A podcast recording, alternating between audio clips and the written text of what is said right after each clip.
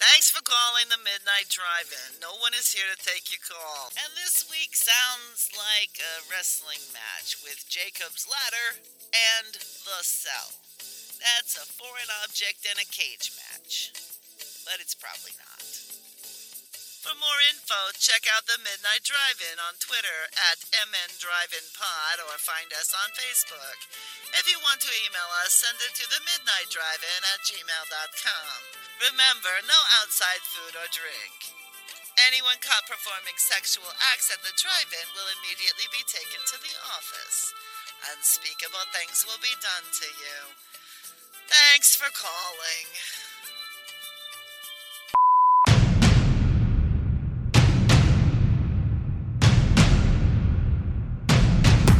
Drive away your worries and cares at this drive-in theater. That's why, to familiarize you with the movie rating symbols which will be used by this theater, we present the following guide for parents and young people. X, no one under 17 admitted. Don't call us party people. You know better. What? I know you guys are tearing up the town, raising roofs and whatnot. Tear, tearing up the town. I went to bed at 10 o'clock last night, which is highly unusual for me. I'm not tearing I up went- any towns. Listen, I went to bed at 11 o'clock. Do you know why? Why? Because I was out watching wrestling. like, like an adult. That, that's what you think adults do? Just to clarify. I went to bed at like 1 because I had to stay up and watch the movies for this. So, Well, to be fair, I went to bed at 10, but then I woke up at 2.30 and was instantly wide awake. So I did get up to watch one of the movies then. well, that's good. I, well, in in you guys' defense, half asleep and disorientated is probably the best way to watch either of these movies. It's also the best way to record this podcast. So. And honestly, just most of life actually is just better off half asleep and disoriented. I recommend it for work for sure. You want to go into work every day, like super happy and ready, No. ready to go? Definitely, def, definitely not my job, which is super detail oriented. So is mine, but I find it's it's best if you uh, if you're going to be near other people, don't be too wide awake. Don't pay attention to what they're doing. I was gonna say Gotta the, find cou- that the couple times I've the couple times I've gone into work like uh, and stayed up way too late the night before. I always get my ass chewed because I made a mistake or missed something. Yeah. Oh, does that mean the episodes that we go super long, you get in trouble the next day? Yes. Oh, because that Good. means Doug's going to make every episode super long now. Can we put this on pause so I can watch two more movies to talk about later? You're cruel. You're cruel, cruel people. I just like the idea that when I'm not yelling at you, hopefully somebody else is. Well, What's your boss? So be it. I mean, I mean that's just pretty normal.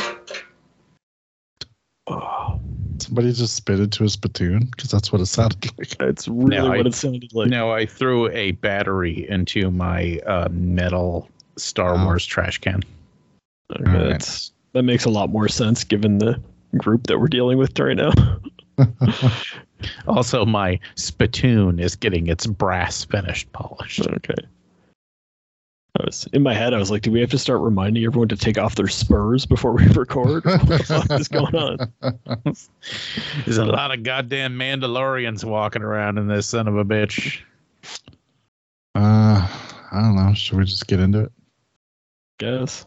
I feel like the half asleep and uh, groggy thing would have been a better segue, but It's Yeah, hard but- to segue into these movies. They're pretty. Yeah, but quick I would- movies. I was getting ready to say, but once again, an, an awkward, nonsensical segue is probably a better fit for these movies. What was awkward and nonsensical about these? No, nothing. There was never a moment where the story just violently shifts gears. Uh, well, Noah, why don't you run down Jacob's ladder? Uh, Jacob's Ladder is a bounty. Which, which, by the way, I will say we probably should have a spoiler section for the end of this one, just because of the nature of it. Yeah, Wasn't it released in 90? Yeah. Yeah, I know, but But most people know the 2019 version better. So Fine. Ugh. If- Fine. We will just we will just start this with a spoiler warning because this this movie doesn't actually have a plot. So technically, every moment of the movie is a spoiler. yeah, I would. Um, If you haven't if you haven't seen this one, maybe you should go watch it before listening let's to the rest. let's of the take a step back. Noah, tell us about the cell, and that way, when we talk about Jacob's Ladder, people will can listen to that part if they don't want to listen to the Jacob Ladder discussion spoilers. That's Ex- acceptable. Uh, the cell is about a piece of magic technology that allows people to go into the subconsciousness of other people in order to give therapy to people who are in comas.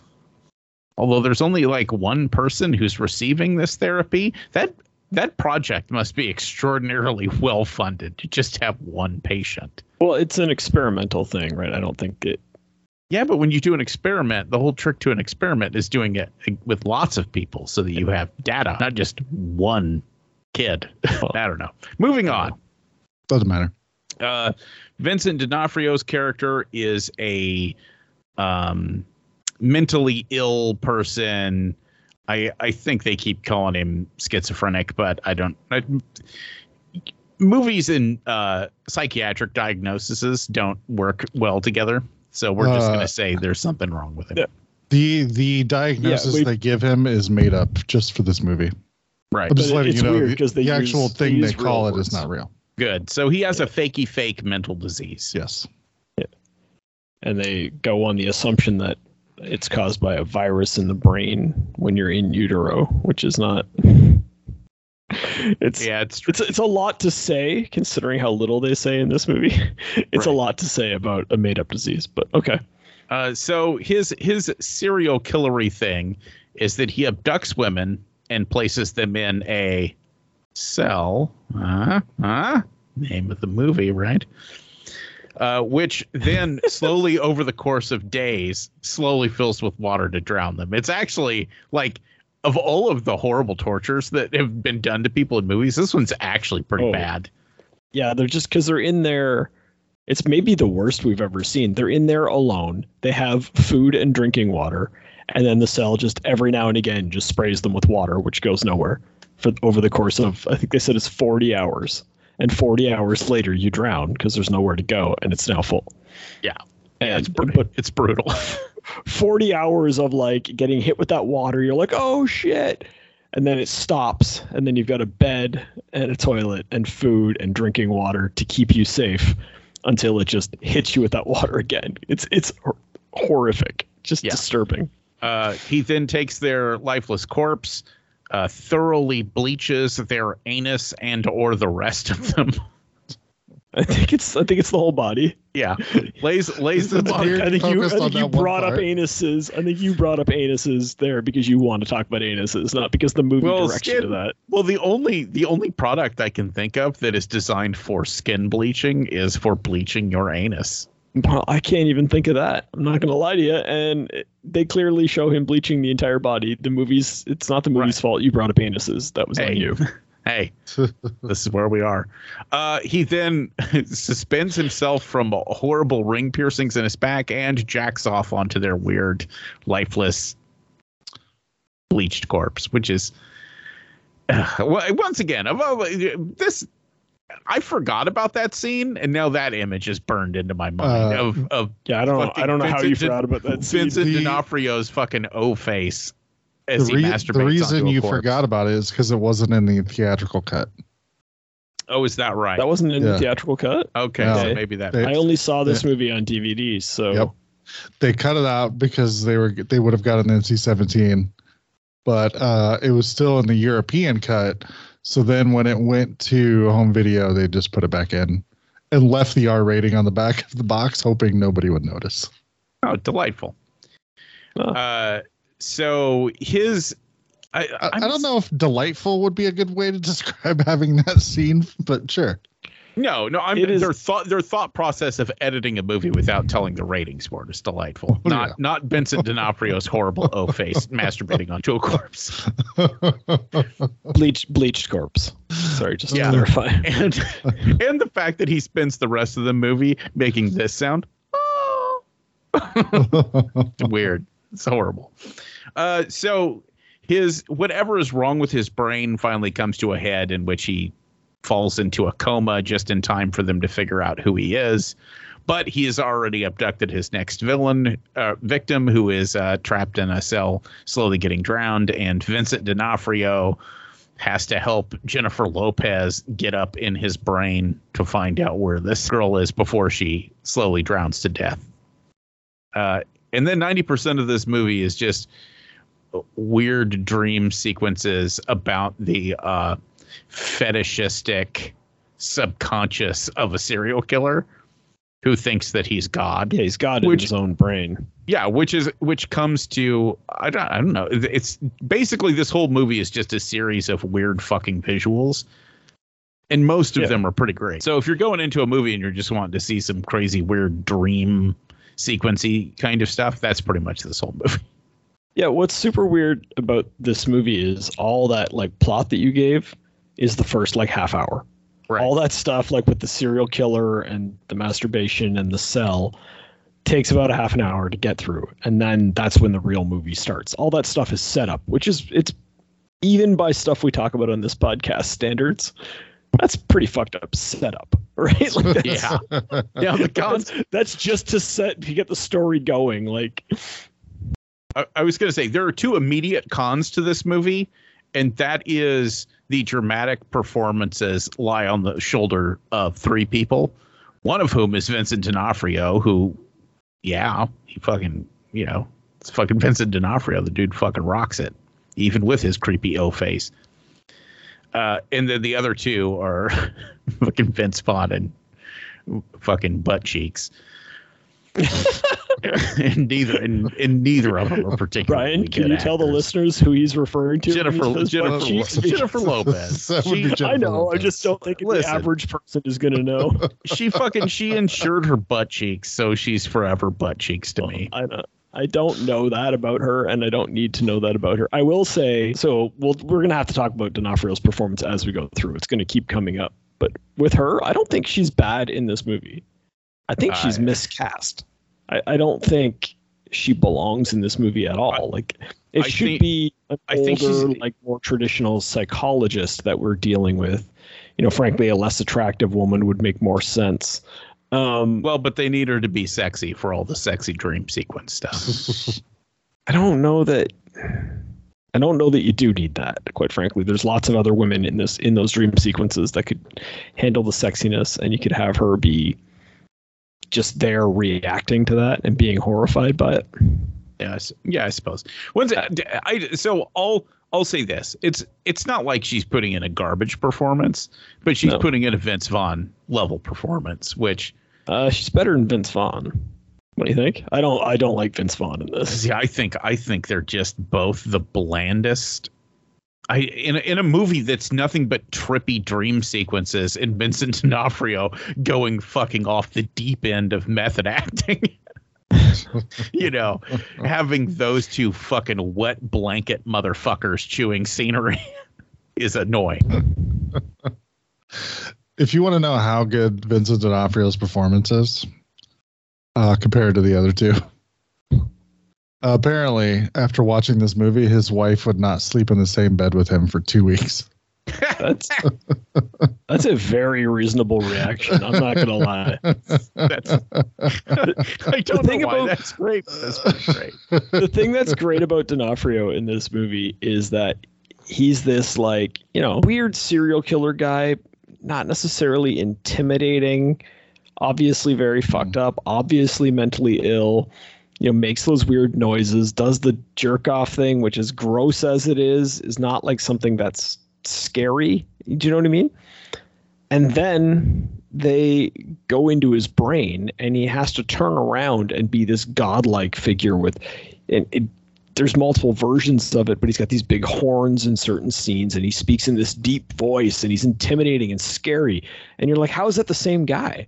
And it like it's it, it's it really is a showcase for him to show how the different ways in which he can be creepy and weird, and not just like he's not restricted to one level of just disgusting. He's got multiple, and it's really interesting to see him go through them all. There's no version of him that's just like, oh yeah, that's a guy you'd want to know, but there's a I'd say at least three to four different versions of creepy, weird, gross guy in this movie. I was going to say when you were talking about his horns, you left out a very important thing, and that they're giant demon horns made of human hair, which Yes, makes them which makes them so much fucking worse. Yeah, like all the all the, The- Vincent D'Onofrio stuff, you're like, ugh. all the yeah, and that and that goes to I think like I, f- I looked up the director and he's like Indian or something like he's not like a normal Hollywood director.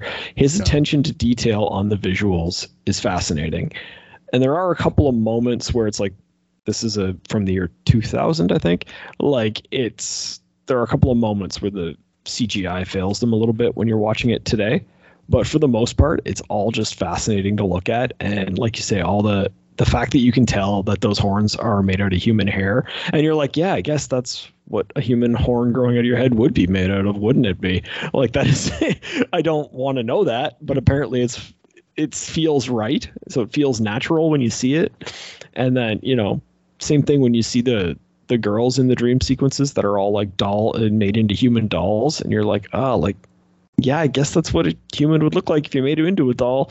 Yeah. Guess I'm not seeing about- that Pinocchio remake that's coming out because now I don't want to. I forgot about like- naked muscle doll. That's a thing Yeah. that happens Oh, in the movie yeah. too. That Yeah, It's just so like a bodybuilder. strange. Well, Yeah. it, the strangest thing is that they're like, look at her muscly butt cheeks. Look at them. like, there's there's a solid two minutes of this movie that is nothing but this muscly bleached girl's butt cheeks. Noah's obsessed Yeah. with butt cheeks in this movie for some reason. He's really There's a it's really just the whole stuff. butt area. He's he's really there isn't no one else thinks that no, just so we're clear. So when you're talking about stuff. when you're talking to your therapist about what we had to say about this movie and what you had to say about this movie, you make sure that none of us brought up the butt stuff. It was all on you.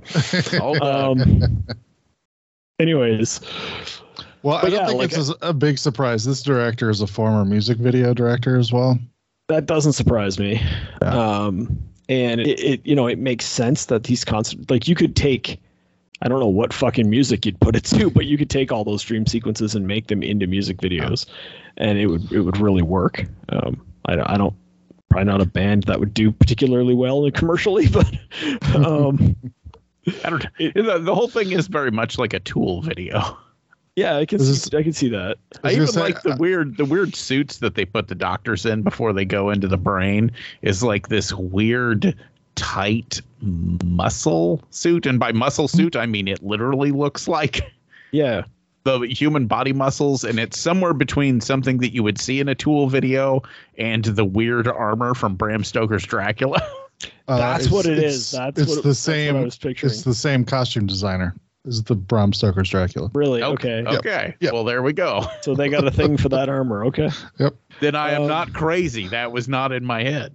And No, he no, I- specifically wanted it to look like human musculature. So, Oh yeah. like, he specifically hired that costume director based off that suit from Dracula. So, it all makes Okay. sense. All right. Yeah, because I like I was trying to place it when I could see it. I'm like, I've seen this before, and I was trying to figure it out, and that's exactly right. It's Bram Stoker's Dracula. Okay. I really liked the touch of so they're in this the muscle suits. They're suspended in air, which is obviously like a a reference to the fact that the killer also likes to be ref- hung in air when he does his thing. And then uh, I liked the little like blanket they put over their face with like all the sensors in it to read their brain through their eyes or whatever the fuck. You know what I mean? Sure. I thought that was weird, but I'm just like fucking non- look at- nonsense. a Listen. napkin with some circuitry in it. it, it looked cool and I thought it was a nice touch. I, I really enjoyed that. This film does not necessarily pay attention to detail in the way that you might expect a film with this level of like fake technology in it too. Um, a lot of the dialogue is really like like whenever they're talking about the serial killer, Vince Vaughn's character just keeps saying, Like they want him to be a loner, so he does things that says that make us know he's a loner. They don't tell you what things he does. They just say he just have him do that, and he does it like three times. Like uh, there's um even a moment where they're talking to the victim's parents, and she's like, "Well, maybe like our daughter's missing for some other reason, and he, she wasn't taken by this guy." No, there are certain things we've seen that make us know it's him.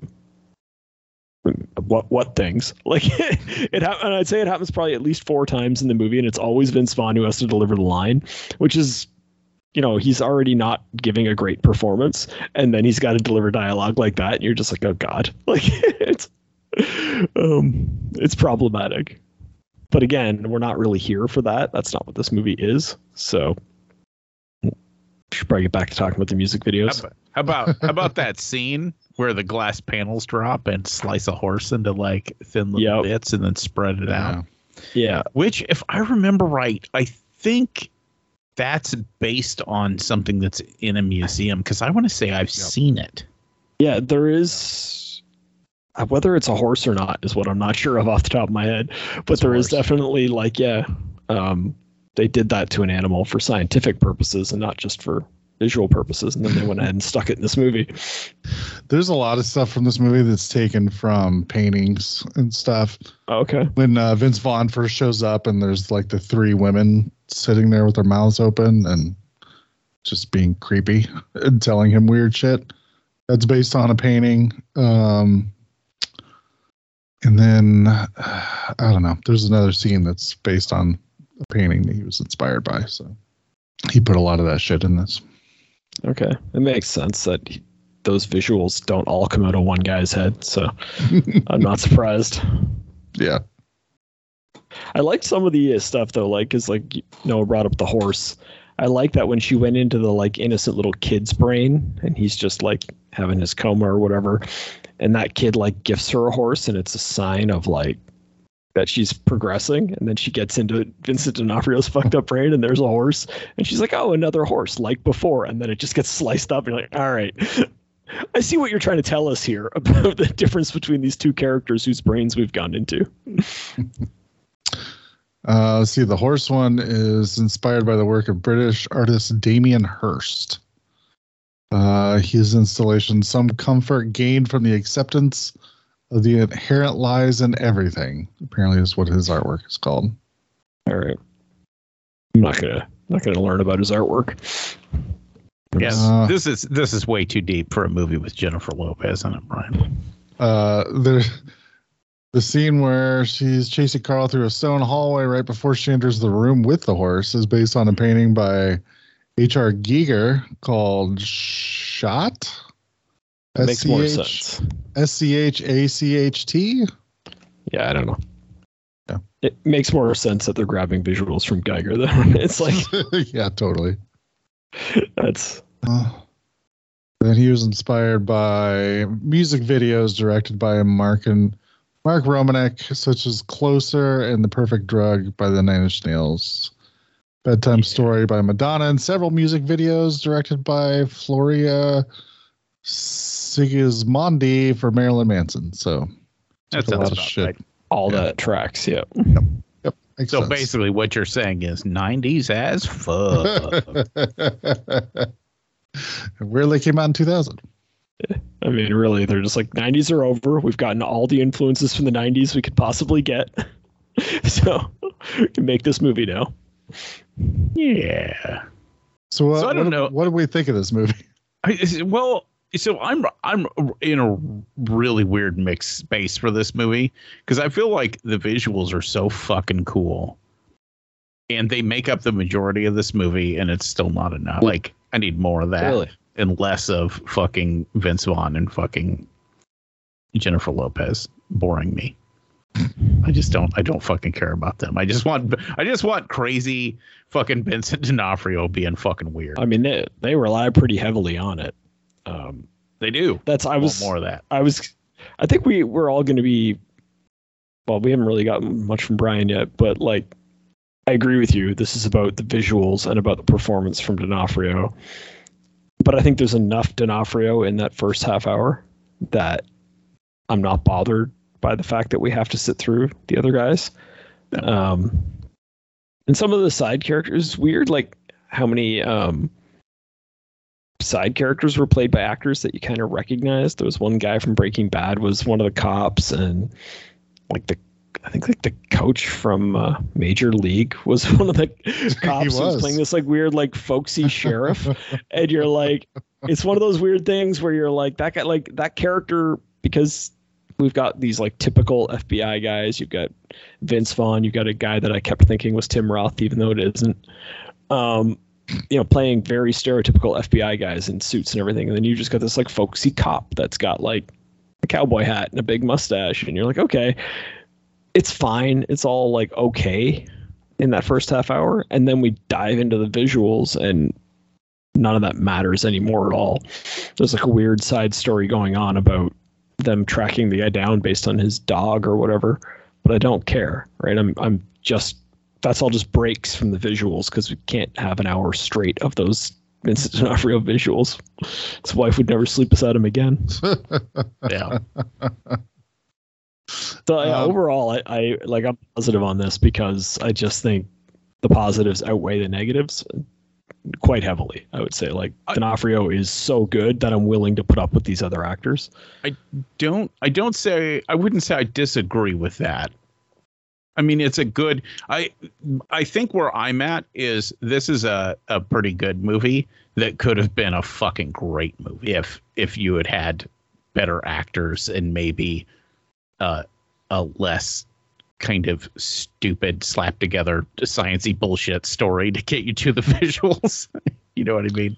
Well, if it if it were me, what I would have done with this movie is I would have expanded that first part, and I would have done the FBI stuff better, and had them had it be like an hour into the film when they finally catch D'Onofrio's character, and then you have the big twist where it's like now we're going to spend the rest of the movie in his brain, right?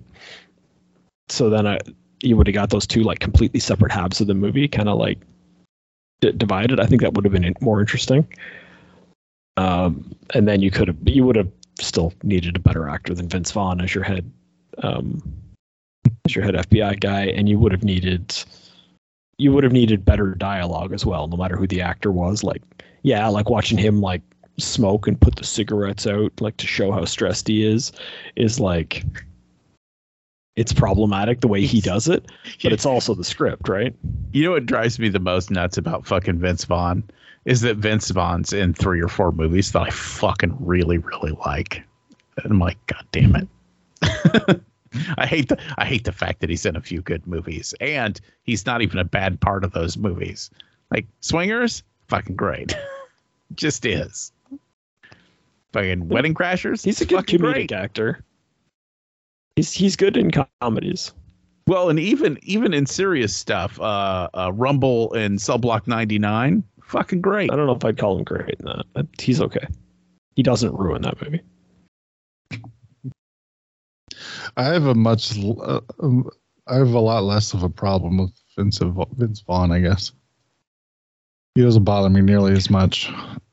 Again, they could have rem- got somebody better for this movie, but I don't see him and I'm like, oh, fucking Vince Vaughn, blah. Well, once again, you I- pick up you pick up Jennifer Lopez and you chuck her out a window because nobody fucking needs her in a movie, and you just give all of her lines to uh what's it what's her face the other doctor chick uh oh Oh, that's Marianne idea. Marianne Jean Baptiste is that her name? I think that's right. I think it's something like that. Um, but yeah, that's an interesting idea to have her in it. I would see what I would have done is cast an older lady, someone who was like a more like traditional what you would picture a child psychologist to be. Dame Judi Because then I think Dench. the con, not not quite that old, but like you know what I mean, like. Man, mean, that would that would be that would be such a fucking different yeah, movie. you, you know what? You know what? Though actually, in in 2000, she might have been appropriate. I don't Uh, know. I can't think of what she was like back then, but Or Helen Mirren, maybe? yeah, so someone motherly, so that you see her interacting with that child when she's like in the the opening scenes of the movie, and you know that that's who you have going it up against Vincent D'Onofrio, rather than like again like. It shouldn't be a hot chick. It, sh- it, it shouldn't be. You know what I mean? It's not suitable for the role they want her to play. But they need someone to stand in front of the refrigerator in her underwear. Come on. I know. Well, but go home couldn't and you- smoke pot. I mean, No there are a lot Also of with no actresses though. There are a lot of actresses though that kind of can pull both those things off. Like Sigourney Weaver could have been a middle-aged doctory type person who's also kind of fucking hot. Yeah, yeah, that would have been okay. I mean, like they cast Jennifer Lopez because she was like a big media darling at the time, and she was willing to do their movie. Um, so I think it's look. My guess is the script wasn't written with a Jennifer Lopez type in mind. No, the scriptwriter actually hates this movie because it's Oh, really? nothing nothing like the script he wrote, and he hopes Okay. they remake it someday. So I wonder what That's the. I would interesting. see. I would love to see that script because I'd like to know what the differences Yeah. are. Uh, if you're wondering though, if this uh, type of movie would be better with a different cast, you can watch uh, The Cell 2, which they made like many years later, and went to direct to video, Wait, what? and it is unconnected. unconnected. Have to you this seen movie. it, or No, have you seen it, Brian? No. do, I we, do we even know? Like, I haven't. I haven't seen it. I'm, I figured it would be f- fucking terrible, so I didn't even bother. yeah. Is it? Does it get weird? just- is like, it is like? it just is it like like, a- Cube Two, where they like they they just really lean into the crazy? It's the the Cell Two hypercell. Uh, let's see. It was made nine years later. Uh, says, uh, the cusp is a serial killer who kills his victims and then brings them back to life over and over until they beg to die. Psychic Maya is an investigator who gained her powers after being in a one-year coma caused by, by being the cusp's first victim. Now the cusp was back, and with no time for preparation, Maya has to enter into the killer's mind to save his latest victim.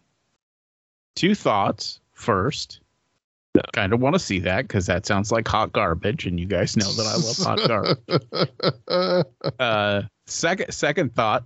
Fuck you. Here's the thing about that is like that whole like serial killer sounds really interesting. Make a movie about that guy. But I don't know why his victim has to get psychic powers. that seems unnecessary. Especially when she's gonna use the they have the machine in the lore to have her enter his mind, so no psychic power is necessary to do that. You just have her time the machine. yeah, I think I'm sure this was like a movie. They're like, Um, if we slapped the Cell Two on this, it'll sell five more copies. Let's do it. or or maybe that's that script writer, and he's like, in my original vision, Jennifer Lopez's character was a psychic rape victim. Yeah, to be fair, we uh, we were on his side instinctively, but maybe we shouldn't have been. Different, uh, different screenwriter looks like. That's good. Um, I don't know. I'm positive on this movie. I enjoy it. Uh, J Lo and Vaughn don't bother me nearly as much as they do Noah. That's for sure. Um, the visuals are amazing, and as we've said, Vincent D'Onofrio is fantastic. I would just watch a whole movie from his point of view and be pretty happy with it. Yeah. I'm a little I'm a little sad that Vincent D'Onofrio isn't in a million more movies. He's in a lot of movies too. and It's just not right. Yeah. not enough. He's in uh, the first Jurassic World, the bad guy. Yeah. It was pretty unextraordinary. So Well, that, that I think that was a paycheck movie. I don't think that was. Mhm. I'm not sure that that was like no, a tough, uh, challenging role for him. He's he's Pooh Bear in The Salton Sea, one of my favorite movies. never seen it. I. I might, Heard it was- heard- I might have to chuck that on the list. That'd be fine. I've I've always kind of it's been on like I would watch it list, but I've just never seen it. Isn't that like Val Kilmer? Yeah. that- Am I thinking of the same movie? Yeah, okay. Val Val Kilmer and it's kind of a, a twisted mystery revenge movie that's about meth tweakers. It's, Okay. ki- it's it's really hard to explain. It's a it's a it it borders on art housey bullshit, but it's pretty great. That's, I'm pretty fine with art housey bullshit, so whatever. Anyways, that's not the movie we're here to talk No. about. I've never even seen that one.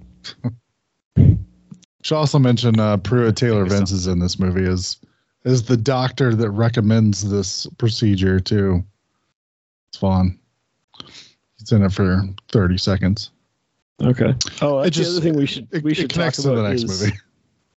Yeah, no, I get that. The thing we should complain about before we're done with this one, though, is Vince Vaughn going in at the end is just completely un- nonsense. unexperienced and can Yeah. totally uh, Just like yeah, just having having him go in at the end rather than just letting the doctor character, like you know, just letting the hero of the movie be a woman would have been probably better. and it's like very obvious that they're like, no, we need our big cop action hero guy. He smokes cigarettes and doesn't sleep enough, so he's a typical cop who is going to save the day. And it's like, no, we don't need that. It would have been better to have her like a moment where she sat up and like yelled, like, "Go to this place," and then they just uh, went and found the went and found the uh, victim or whatever. You could still have Vince Vaughn do the hero thing where he breaks in and shoots the glass, and the water comes running out, and he saves the girl. But you don't need to have him in the brain in that weird world. It's unnecessary and annoying. yeah, but I mean Noah had to have enjoyed the part where he gets his intestines pulled out and put on a spit. Yeah, it's so fucking. That was look. That part was pretty fucking badass. Um, I actually, was- I wish there was more of that. I, I kind of wish the they had done a thing where maybe the the opposite of what Doug was saying. So put him put him in the killer's mind earlier, but have everything more mundane, and maybe keep ratcheting up how kind of crazy he's gone as it goes on, and get gorier and crazier, and him becoming more godlike as it proceeds. If that makes sense. That would That's interesting. What did you guys think about the part where they were in his brain and the kid version of him was there and we got to see him being like abused and whatever else? Um, and she was able to sort of connect with that version of him because that I, I didn't mind it. I thought it was well done, but I did think it was a little bit strange because the previous person whose brain she'd gone into, there wasn't multiple versions of that person in there, right? There was just the one. Yeah. It was a little bit weird how they just had like the kid version running around and the adult version. Well, if he's supposed to be this weird kind of schizophrenic, I guess you could argue that that would make sense. He's, he's you know, uh, uh, split up into multiple personalities, essentially. yeah. So we're assuming that the audience will believe schizophrenic means multiple personalities, even though that's not what it means.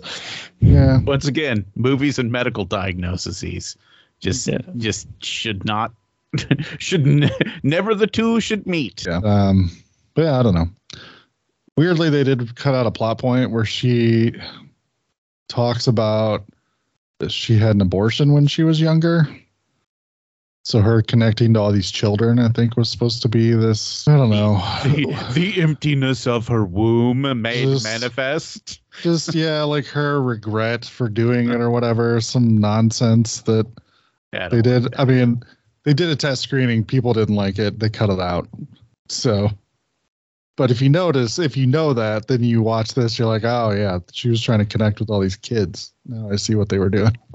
Yeah, I don't know if we need that in there. Yeah, it's no good. There's a good reason why test audience didn't react to that because it's fucking dumb. Mm, yeah, I don't know. I'm trying to think if there's any other visuals in this movie that were real fucking cool. I'm surprised uh, Doug isn't a little more frustrated with their random use of slow motion. Oh, that's the one I was going to bring up. So, because not only, like, look, there's the one that drives me nuts is when they're getting to the hospital, right? Because inside the visual world, they use all sorts of weird camera tricks, and they use that same. It looks almost like what Wanda Maximoff had going on when she was at the end of uh, Age of Ultron, you know, stuff like that, where she kind of moves jarringly and weird, and you see all sorts of stuff like that in that dream world, and it looks cool. But then they fucking they use slow motion and stuff for the goddamn FBI showing up to the hospital. And like you're not only is it fucking stupid, like don't do that, but then also you're taking away from the impact of those weird visuals that happen in the in the uh, dream world by having them ex- happen in the outside world too. Don't fucking do it. It's stupid. Never use slow motion in your movies. It ah fuck. It was annoying. Agreed. The thing I liked about the slow motion in the dream world, especially so the scene where they're kind of in the room with the uh, the the floaty cubes with the the puppet ladies in it, Yeah, it, they're walking in slow motion, but the rest of the room is not in slow motion. Yeah. Like you can tell that the water's moving at normal speed and stuff. And that's, I, I feel like that effect is way cooler. I agree. Yeah, and yeah, like in the dream world, all the use of the slow motion and the weird like jittery camera and whatever it is, in the dream world, that's all very effective. I'm not against it in there at all. I'm against it out in the real world. Yeah, I can see that. I understand that slow motion upsets me more than it upsets other people. No, I I agree with you that the overuse of it is really fucking annoying. but do you agree with me that pretty much the correct amount is zero, so all of it is overuse? No. Okay. Like I don't have time uh, have problems with things like bullet time in a fight scene if it's if it's used to accentuate something that they imply couldn't be seen normally. Uh, I rarely want to see that. Very few exceptions. Again, like we travel at this speed for a reason. It's the natural rate of speed for human beings to travel at. Just film us doing that. uh, what about the video of the little kid like running to home base during his t-ball game, and he's purposefully running in slow mo, and the coach gets annoyed and tries to push him closer to home plate, but then he shrugs him off and continues running in slow motion. That video is pretty hilarious. I don't think I've seen that, but it sounds pretty funny. It's it's an appropriate about- use of slow mo. How about the moment in this movie where Jennifer Lopez is in the in the brain space inside that closet watching uh, young Vincent D'Onofrio being uh, abused by his Uh, father, and how fucking terrible. long it goes on for? Yeah. it's like we get it, we get it. Oh, he's beating him with the belt. Okay, that's pretty bad. Oh, he's burning him with an iron. That's pretty. Oh, he's forcing him to look at his girlfriend's vagina. Weird. This is all bad. Yeah, it's it's very strange. I mean, it's it's especially strange seeing how there's so much good shorthand for it. I mean, like literally, drunk ass weird dad taking off his belt is shorthand. Like that means he beat the fuck out of him whenever he was a kid. Like easy. Well- we all we all know that's what that means. it, I, I agree with you, but it's also weird because they go out of their way to say that the mental health problems are a result of this virus and stuff. And then they turn around and show him being abused in that. And you're like, well, I thought his mental health problems were because of his virus thing. So which is it? Like, it, you know what I mean? Like, it's for the purposes of this storytelling, are, are we saying that would he have been fucked up if he didn't get beaten and were all those scenes superfluous or are the scenes what caused him to be so fucked up or is it like is the killing because of the mental illness but the sexual element of it is from the beatings like it, it's without explaining it more it's very interesting that they throw both those out there It feels like they're really they're bending over backwards to justify Jennifer Lopez's character feeling sorry for him instead Yeah. of being revolted by him. But I, I once again, I just don't get that. That's that's like her thing from the beginning of the movie anyway. well she And she's even the a scene counselor yeah the scene where we see uh so she goes into the brain space and it's it's him kind of recounting the events of his first victim where he's talking about you know i fucked it up. I made such a mess. I didn't know what i was doing all that kind of stuff. You get all that. You get that he's just he's fucked up and he's sad and he's weird and he's doing this stuff that he doesn't quite understand why he's doing it. Yeah.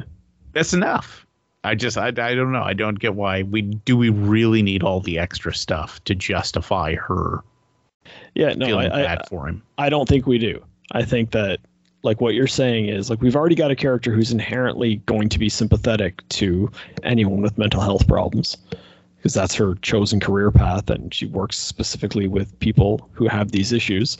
And then like you say, D'Onofrio's performance is enough.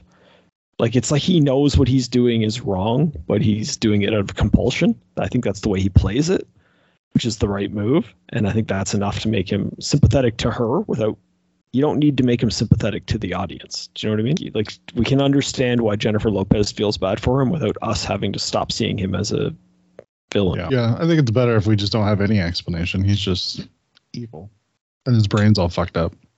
Yeah. Yeah. And and like maybe part of it is they didn't have D'Onofrio when they were writing the script and they were putting all that stuff in because a lesser actor you might need to do more of that stuff in order to create the atmosphere that you want.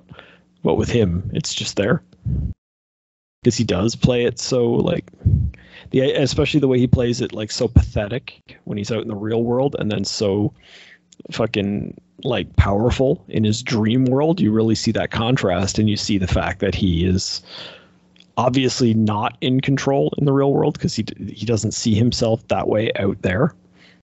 If that make am i making any sense? Mhm. yeah.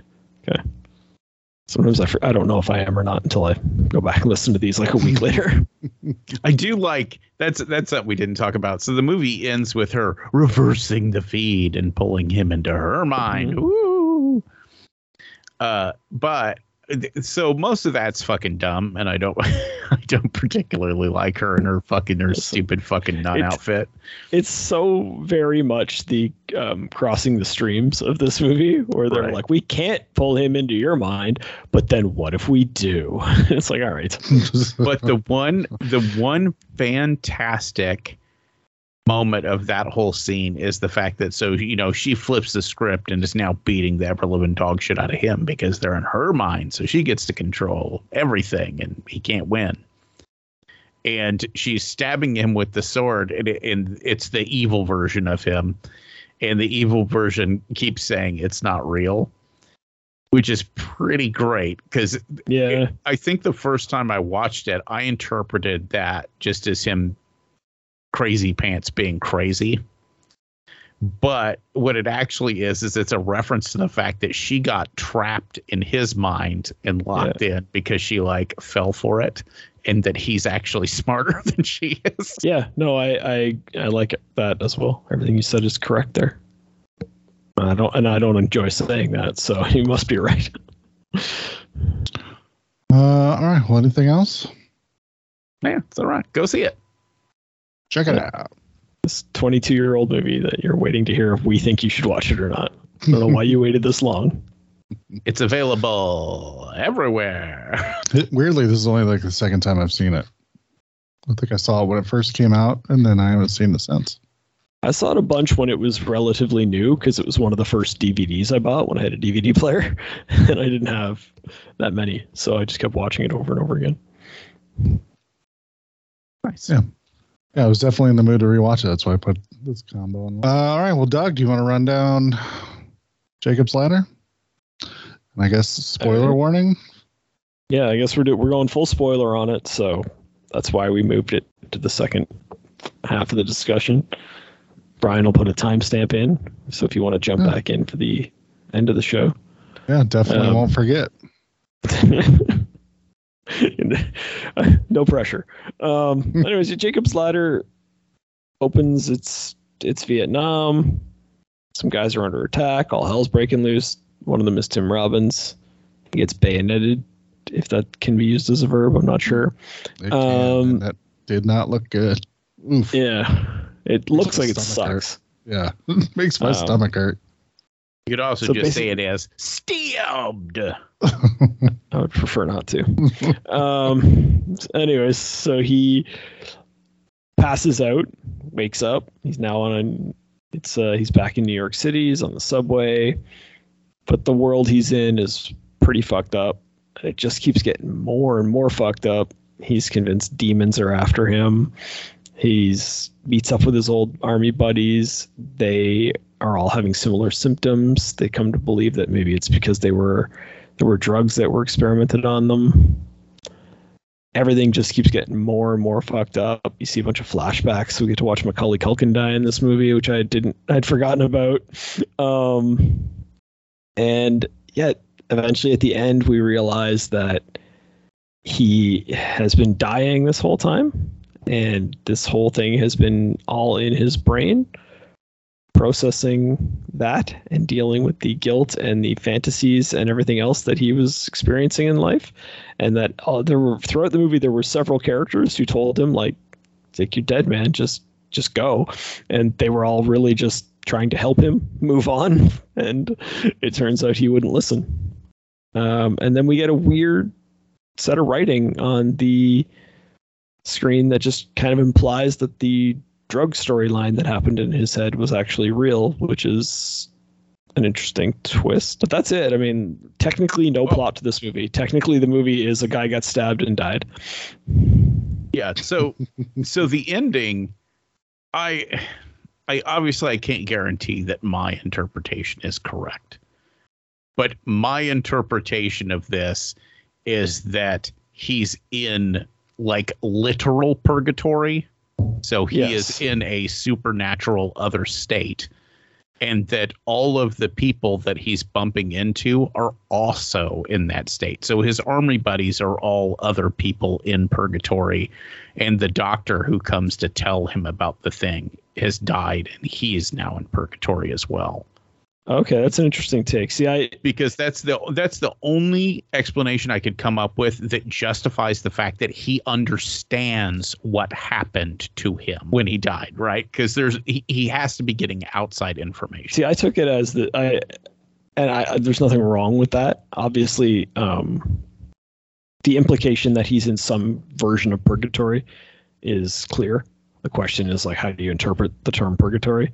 I took it as this was all in his brain, and it was just him processing his death and dealing with the grief of his son's death and the fantasy of his um this girl that he worked with that he knew from somewhere that he he, he you know kind of put himself with her um and and all this other stuff that he was just going through. And the idea that like instead of just accepting his death he was you know turning it into this conspiracy about all of his army buddies were you know being sucked in on it too. And George from Seinfeld refused to be their lawyer because of it was part of a big bigger government conspiracy and everything you know? Um but I mean I guess if you want to interpret that all those people were existing in a like a a dimension, a purgatory dimension. That's perfectly valid. I don't see anything wrong with that. Ryan, do you have a third version of this you'd like to throw out? Nope. I just think he was he got stabbed and he was slowly dying the whole time. This Okay. was just all just So- going on in his head. So you're you're closer to my version of it then. Yeah. Okay. I try not to think too hard about it. Yeah, the o- so the only reason I can't accept that is I can't accept the interaction with the doctor telling him about the ex- experiments, him remembering that it was his friend that like stabbed him, and then the end of the movie bringing up the fact that those experiments were done. Yeah. if Well, if they me- didn't add if they didn't add that text at the end, I could accept that this was all just in his head and it was just him coming to grips with the fact that he's dying. See, I'd I'd be really curious if whose decision it was to add on that text at the end because to me that feels like um, someone, be it I don't even know whether it would be a director or a studio guy that would insist on putting that in because they wanted the film to serve as commentary on these real life experiments that did happen. Um, but to me, it's it's a flaw in the film. I think it's it works better without that. If I watch this movie again, I will turn it off before those that dialogue pops up because to me, it, it, whether those experiments are real or not is irrelevant to the fact that he's believing it in his brain. Right? Lots of stuff that he's seeing isn't real. He's seeing these demons and like people on the subway just have tentacles sticking out of their coats and weird shit. Um, we know all that's not real. So, well, I guess if it's a, give me a sec. If it's a purgatory dimension, maybe there are tentacle monsters and shit there. I don't know. That's Well, Noah's theory. Well, but the whole the, the chiropractor guy explains all that. That they're the same thing. That the people helping him and the people hurting him are the same things. It's just his perspective is warping what he's seeing. Right.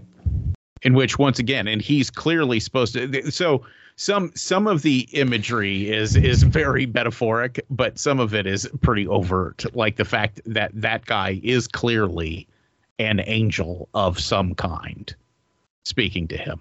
And, the movie ends with him meeting up with his dead son and literally ascending a staircase to heaven, which is the secondary reference to Jacob's Ladder, which is both the the drug program that they were talking about, but it's also the biblical reference of Jacob's Ladder, which is a ladder going to heaven and hell. It's also the name of a plant that people have in their house sometimes.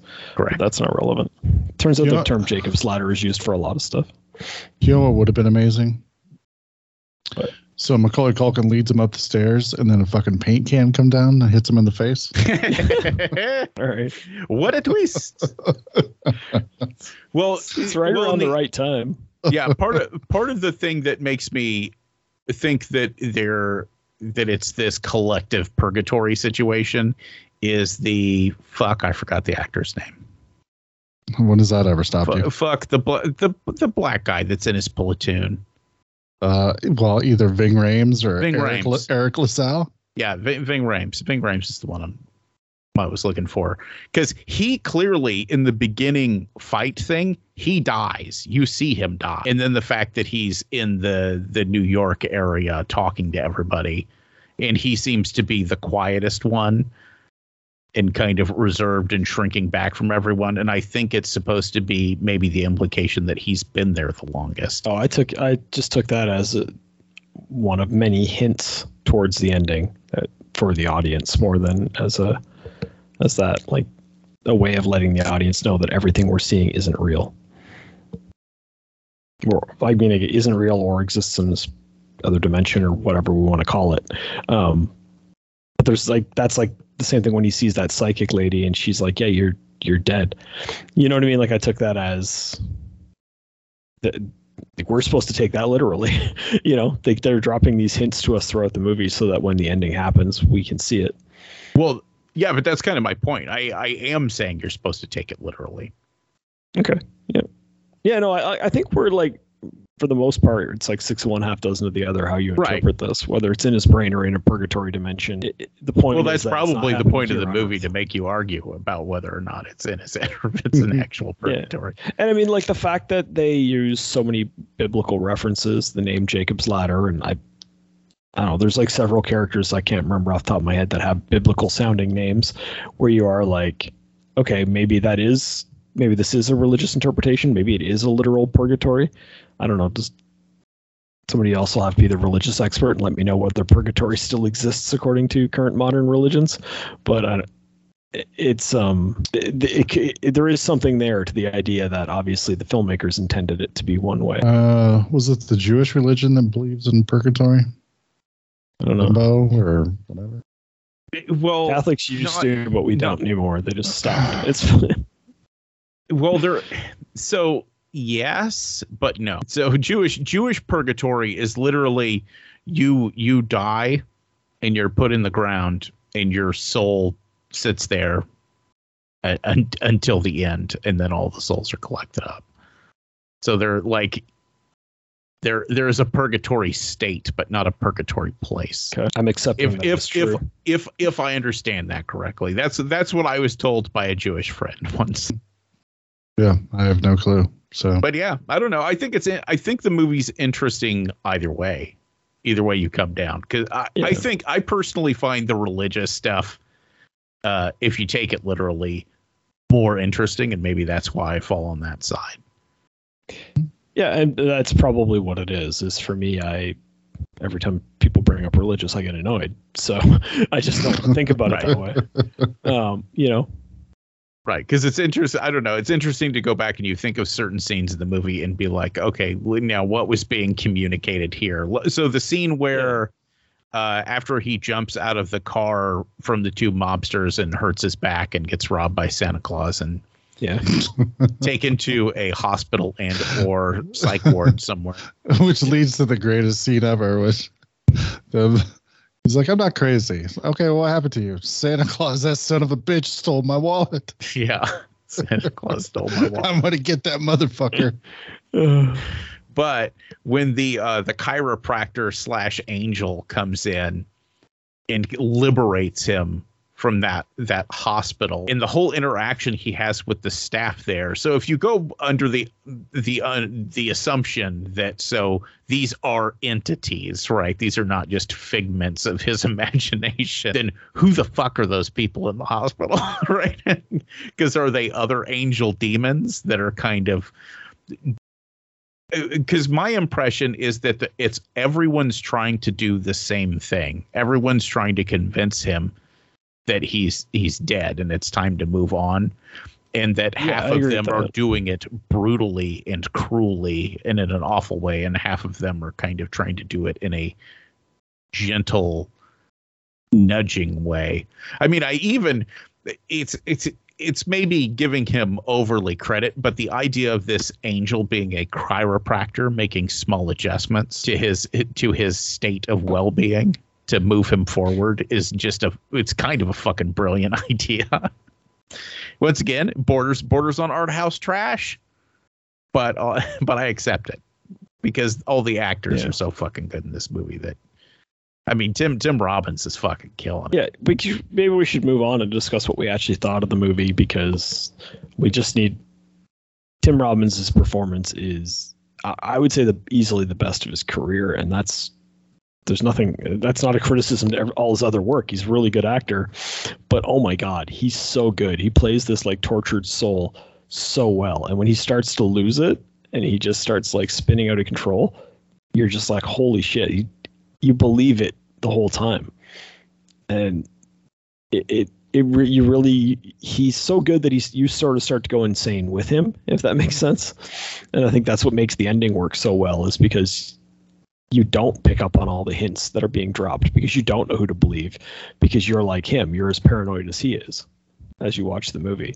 and he really brings you along that ride with him in a way that I, it's hard to explain yeah Oh yeah, he's fantastic in this. Like it's hard to even explain how well he puts this whole thing across. But yeah, he's he's amazing.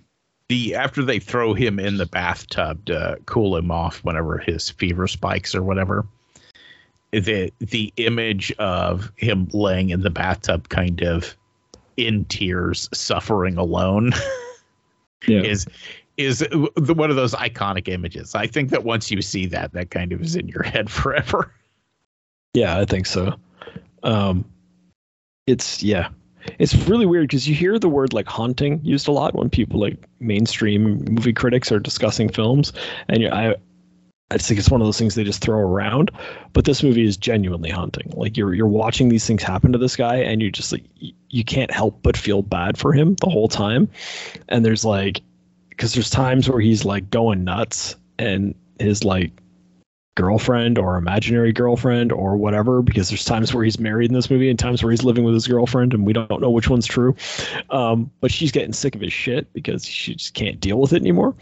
And you're like i get where you're coming from but it just makes you feel even worse for him because he, like he's being told like figure your shit out. And he's like i don't know how. Like and he's just his entire like structure is falling apart around him. It's it- it's fascinating to watch him do it because I, most of the time you'd use shorthand or you would use acting tricks and storytelling tricks to make the audience believe these things but he just they just put the camera on him and let him go. And it's so good. I feel like there's only one thing in this movie that i i feel like they fucked up and that is his character is complaining through the whole movie about his back hurting Mm-hmm. and the the wound that killed him was stabbed in the stomach and i it feel through. it and went I- right through yeah and i feel like they fucked they fucked that up it should have been he got stabbed in the back or something you know what i mean All right. because that would make it would just it would recontextualize it and make it make way more sense but just the whole thing of his back hurting you're like ah, i don't is it supposed to be because he's laying in that uncomfortable cot thing in the military hospital and that's making his back hurt? I don't know. Yeah. I mean i took it as he's probably a lot of him is in pain as he's you know just suffering away. Um i didn't anal- i guess i just didn't analyze it that much. You're probably technically correct that it should have been. The pain should have been wherever his stab was Oh, that's the joy. If you're gonna watch one of these clusterfuck of uh hallucination movies that have multiple interpretations of everything, I feel like their only true value is in over analyzing them over and over and over and over and over Oh, and over again I until don't- you, I don't- until I don't slowly go disagree, mad like the the main character of the movie. I don't disagree with you but i also was watching this at one o'clock in the morning after taking the kid to a fair yesterday so my level of analysis might be where it should be um Yeah, and me watching it at two thirty in the morning. Yeah. So You know what? Else, you know who I really liked in this movie? We're talking about acting. Danny Aiello's performance as like the chiropractor, I thought was really good. There was something about him. Like there's a lot of the shots from Tim Robbins' perspective, looking up at him, and he's talking and comforting him, and I'm like, it it feels genuinely comforting.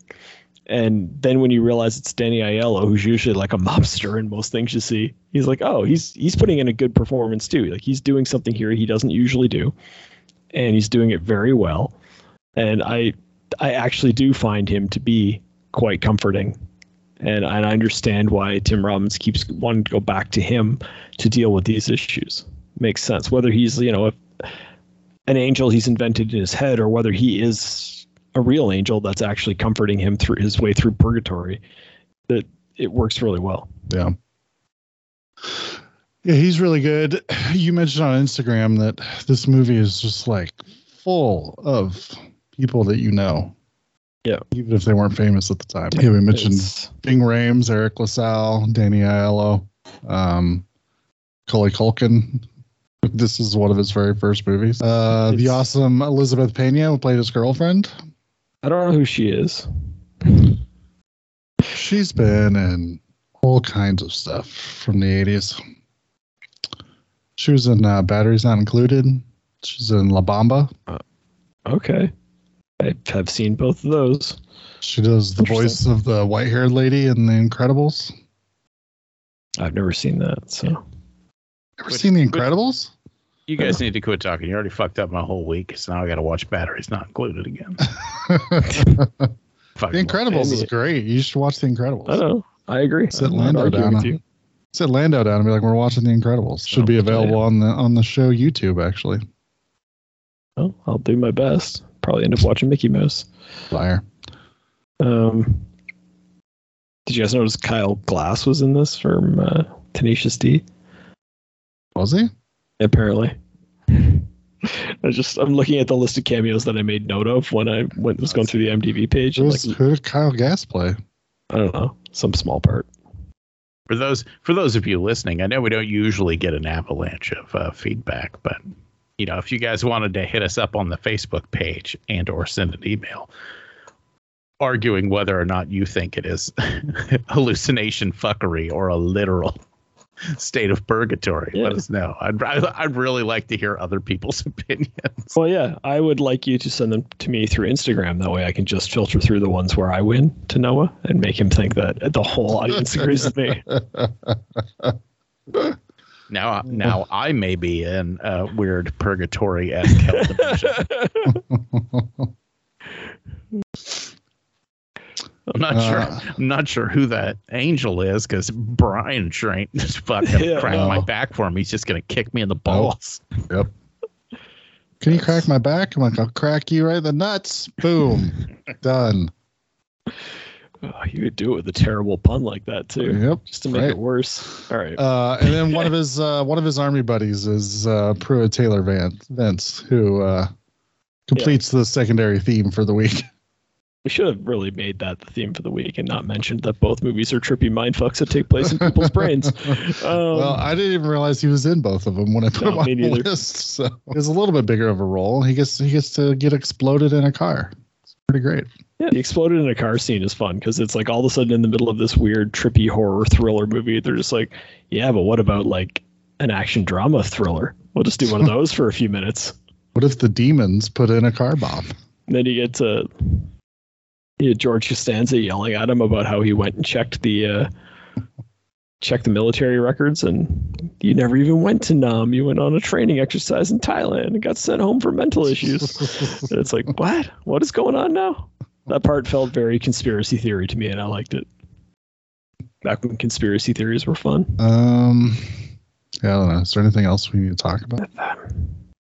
I think I think we kind of nailed it. I think hopefully we're explaining to people that like, because I think for me, I was hesitant to rewatch this because, you know, I, I knew the ending now, right? Mhm. So as much as like, yeah, like there's fun to still argue about it. I could have had a lot of that discussion without necessarily rewatching the film. Um, I would say that if you haven't seen it in a while, rewatch it. It's well worth it, even without the twist. Um, you know, it is fun to watch it and pick up on all the hints and the cues, but it's also just fun to watch that performance and all the weird shit that goes on and watch this guy go gradually more and more insane until he accepts his own death. Uh, does Yes. anybody need a- You Oh, guys, go. you guys, uh, oh fuck, we already cut off. I was gonna say, you guys remember go. that scene where that demon's fucking that chick at the party? That's real weird.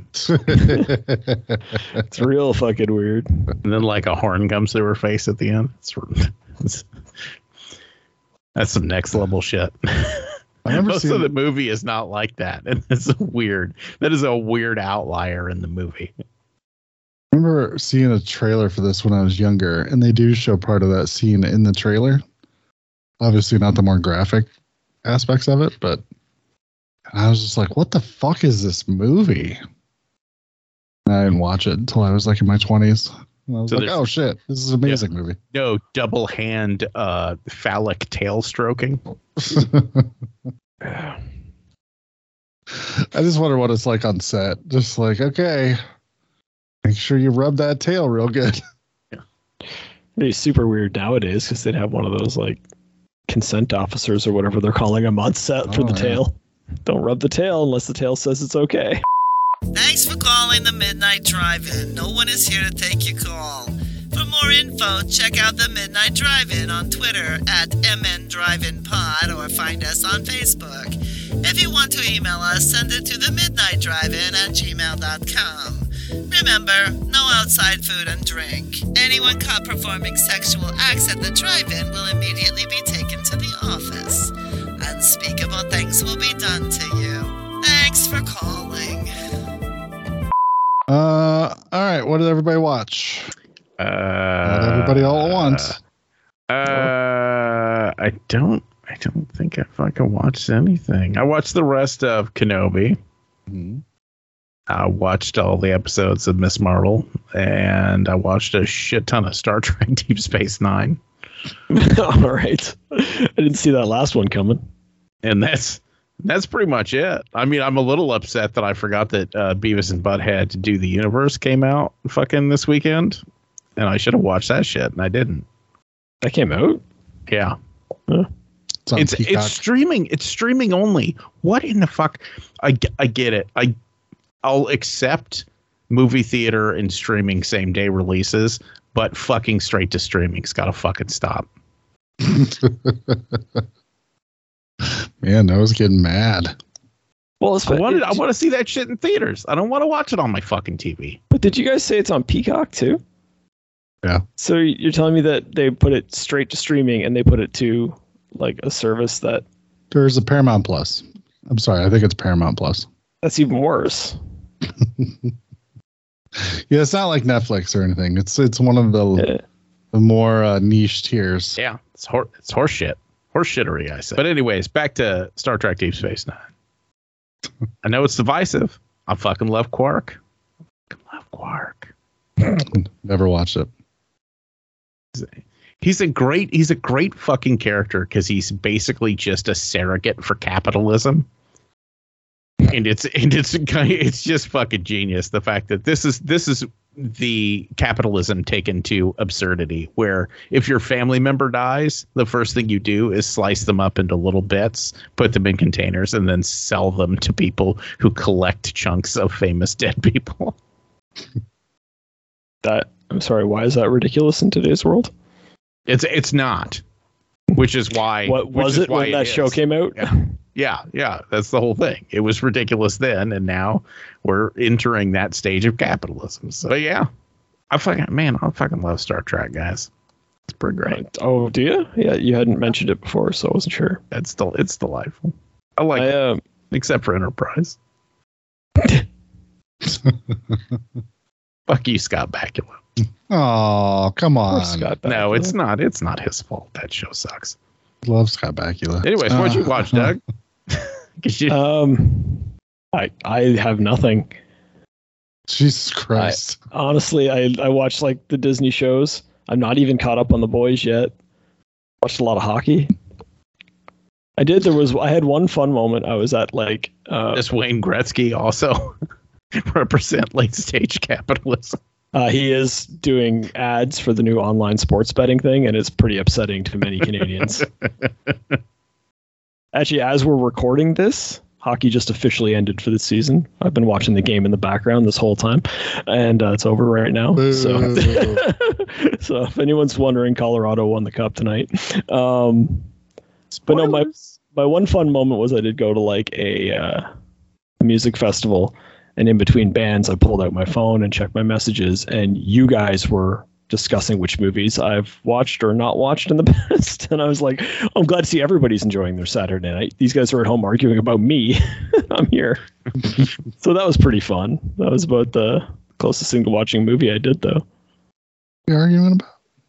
I don't know. You guys talking about like whether or not I'd seen Sky High or something, and you were going on and on about it. And I'm like, Oh yeah, yeah. I almost 'Cause- interjected and let you guys know what the answer was, but then I'm like, nah. Well, have you seen it before? No. Yeah. See, I knew it. Yeah, I I, thought you had specifically said you hadn't seen it. Yeah. Yeah.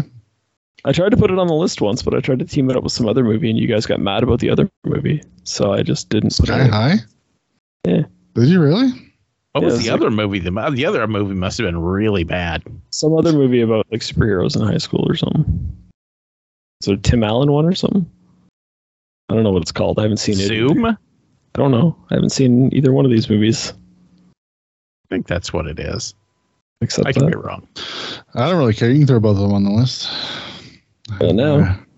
I have no What's idea. what's that? What's that weird '80s movie where the uh, high school slash college student develops electric powers and basically just uses them to lift girls' oh, zapped with Yeah. with uh, Donald Trump's uh, bestie Scott Baio. Yeah, yeah, that's that's right up our alley of trash. Put that on there with Sky High. we can watch some wholesome fun and some just cringy bad '80s crap. You know, they did a sequel to Zapped. There's also Of been a course, there's also been a direct to Disney Channel remake too. that is that is a strange decision. well, it's because they took out all the lifting up the girls' skirts, and so then it becomes just a wholesome. Uh, hey, I got electrical powers. So I've, I have no idea what you guys are talking about right now. Zapped, you've never seen Zapped before? No. It's going on the list. I like this idea of girls' skirts getting lifted up, though. That sounds oh, interesting. Yeah. I mean, is that weird science esque sort of movie where, Yeah. hey, look, her clothes Oh. came off. She's wearing her underwear. Oh, that's hilarious. Yeah, it's probably really problematic by today's standards. Yeah, totally. Which means we should definitely watch it. So I'm putting it on the list right now. Oh, I saw this was edited by Noah today. Uh oh. What does that mean? Oh, God, the list was edited by Noah. Oh, he put the Salton Sea and spun on here. Okay. Oh, he did that while we were recording. uh, don't feel so bad about watching the hockey game now. I even named it. Yeah. A 2002 A Meth Odyssey. That's great. All right. Um, all right. Well, I guess it's up to me. Uh, I guess we could talk about how uh, right wingers are freaking out because they just realized Homelander's the bad guy on on the boys. Is that they, they didn't know? What a fucking No. world we fucking live in. It's this is what I was saying before about how you can't you can't have satire anymore.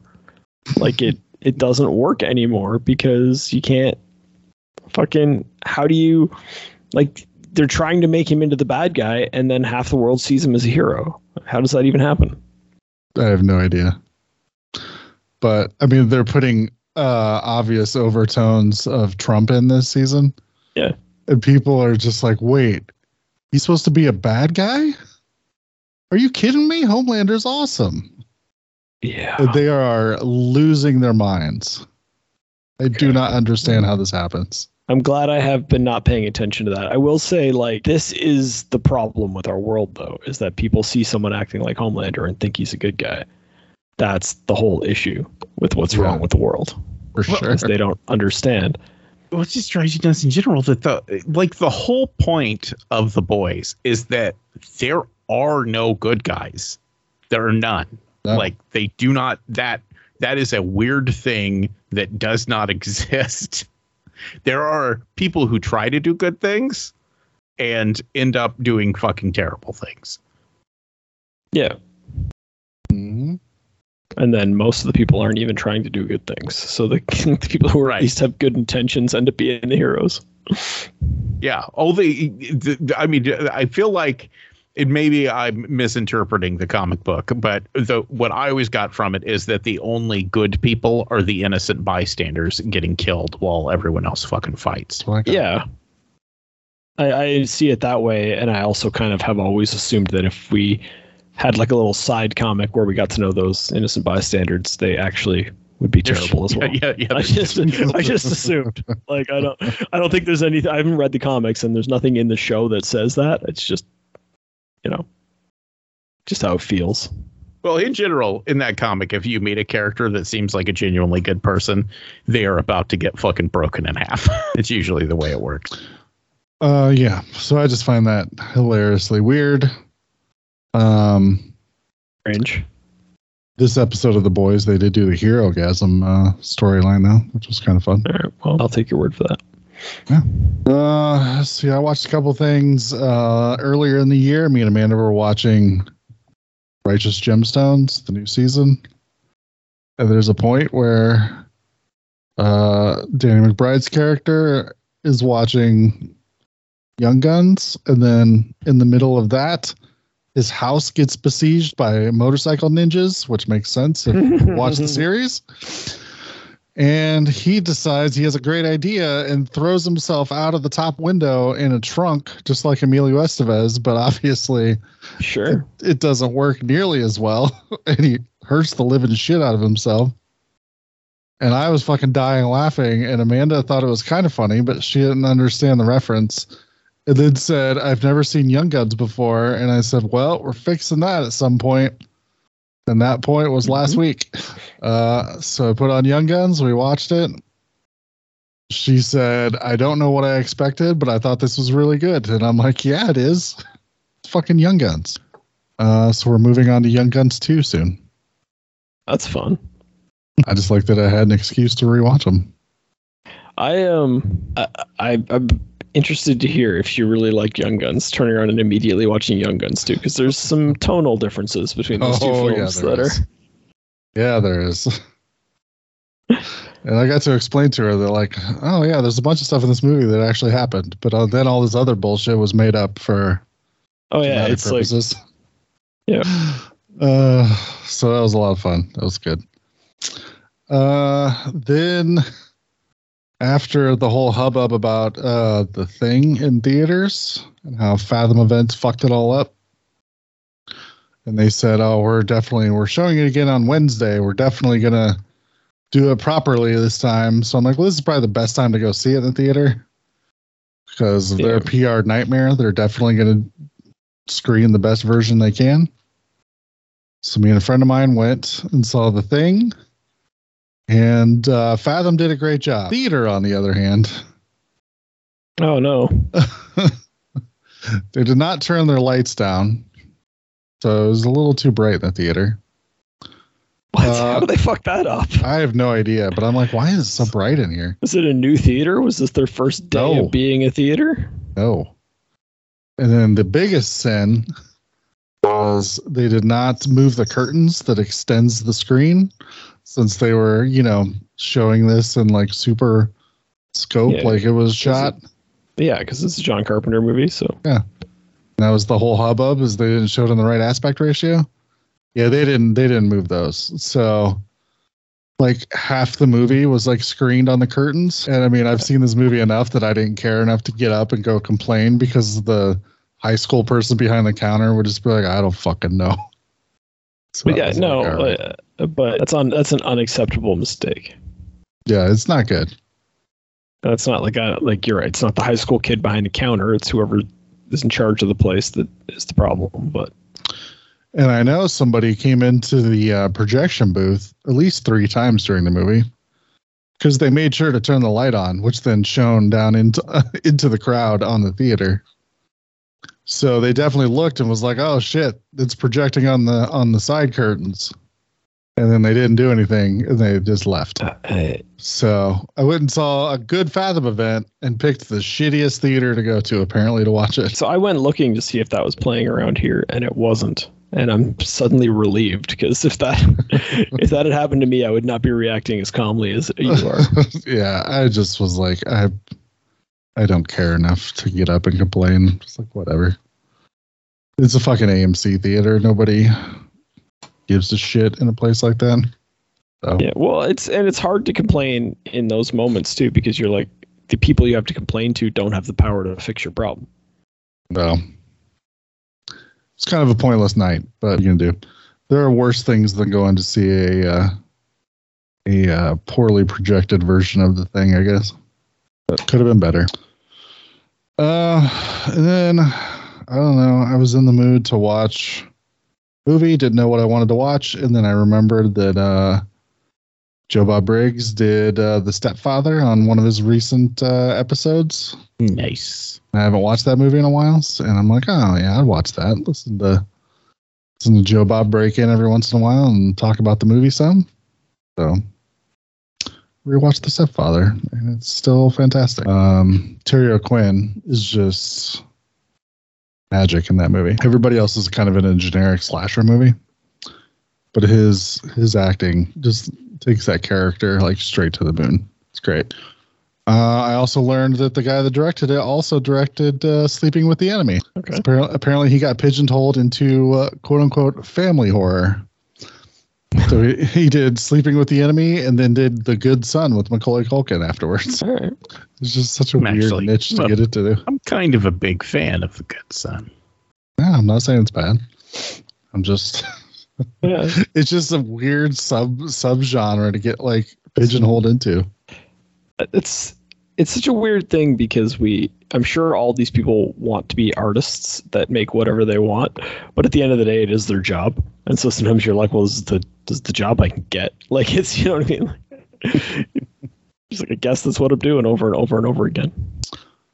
Uh, and then besides the Marvel stuff, which are we going to talk about Obi Wan Kenobi at the end, or what do you want to do? Sure. All right. wow, someone seems really upset about. it. He's he's mad because I was right about the show. No, that's not what's gonna happen. We're just gonna not like each other by the end of the conversation. All right. Here's a brief glimpse of some of the truly fine pictures we've scheduled in the near future.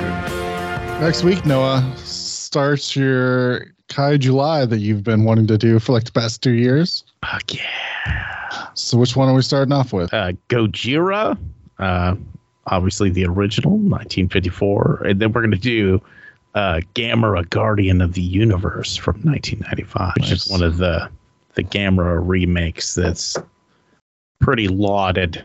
I figured one's one's a very uh, traditional slash not traditional horror movie, and one is a ridiculous fucking Japanese movie. So A little bit for everybody. we, we we win. We all we all win across the board. All right. Well, looking forward to that. I always uh, need a good excuse to rewatch the original Godzilla Yeah, or nothing wrong with that. Gojira or whatever. I have to start tracking down these weird uh, kaiju movies. I know. Do we know where Gamera Guardian of the Universe is at now? Uh, I did have a copy of it. I'll I'll double check and I'll link it in the Discord. Uh, well, let's talk about Obi Wan Kenobi. So, spoiler alert for anybody who hasn't watched it and doesn't want to know, series is finally over. Uh, Gamera is available on Tubi, so should be good. Uh, uh, so, so Noah, I know you hated the first couple episodes. How did you feel by the end of the show? Uh, two really good lightsaber fights. Uh, good cameo at the end. That's that's it. But, but kind of fuck the rest of it. It's kind of dumb. All right, what did you think, Doug? Uh, I think that when I was a little kid, I would like you would always have like your action figures from Star Wars, and you'd be like, yeah, but what if these other two just went on an adventure that they didn't show us in the movies because they just didn't have time? And then now they're showing us those little side adventures, and it's fucking awesome. And yeah, I mean it. It's not perfect. We can get into the very specifics of it, but we got to watch Obi Wan and Darth Vader throw giant rocks at each other. We got to see how Obi Wan went from the character in Episode three to the character in Episode four, kind of. We got to see Qui Gon Jinn in ghost format, even making like dad jokes. Um, you know, like, yeah, I there are. Um, what's her name? Like third sister, whatever that. I know that that Reva. Sure. I know that there's been a lot of controversy around her. I don't want to get into all that because it's not a good use of our energy. But um, I thought her storyline was dragged out, and it felt like the studios really, really wanted something to happen to Luke at the end, and so they brag- dragged him in when I don't think it was necessary.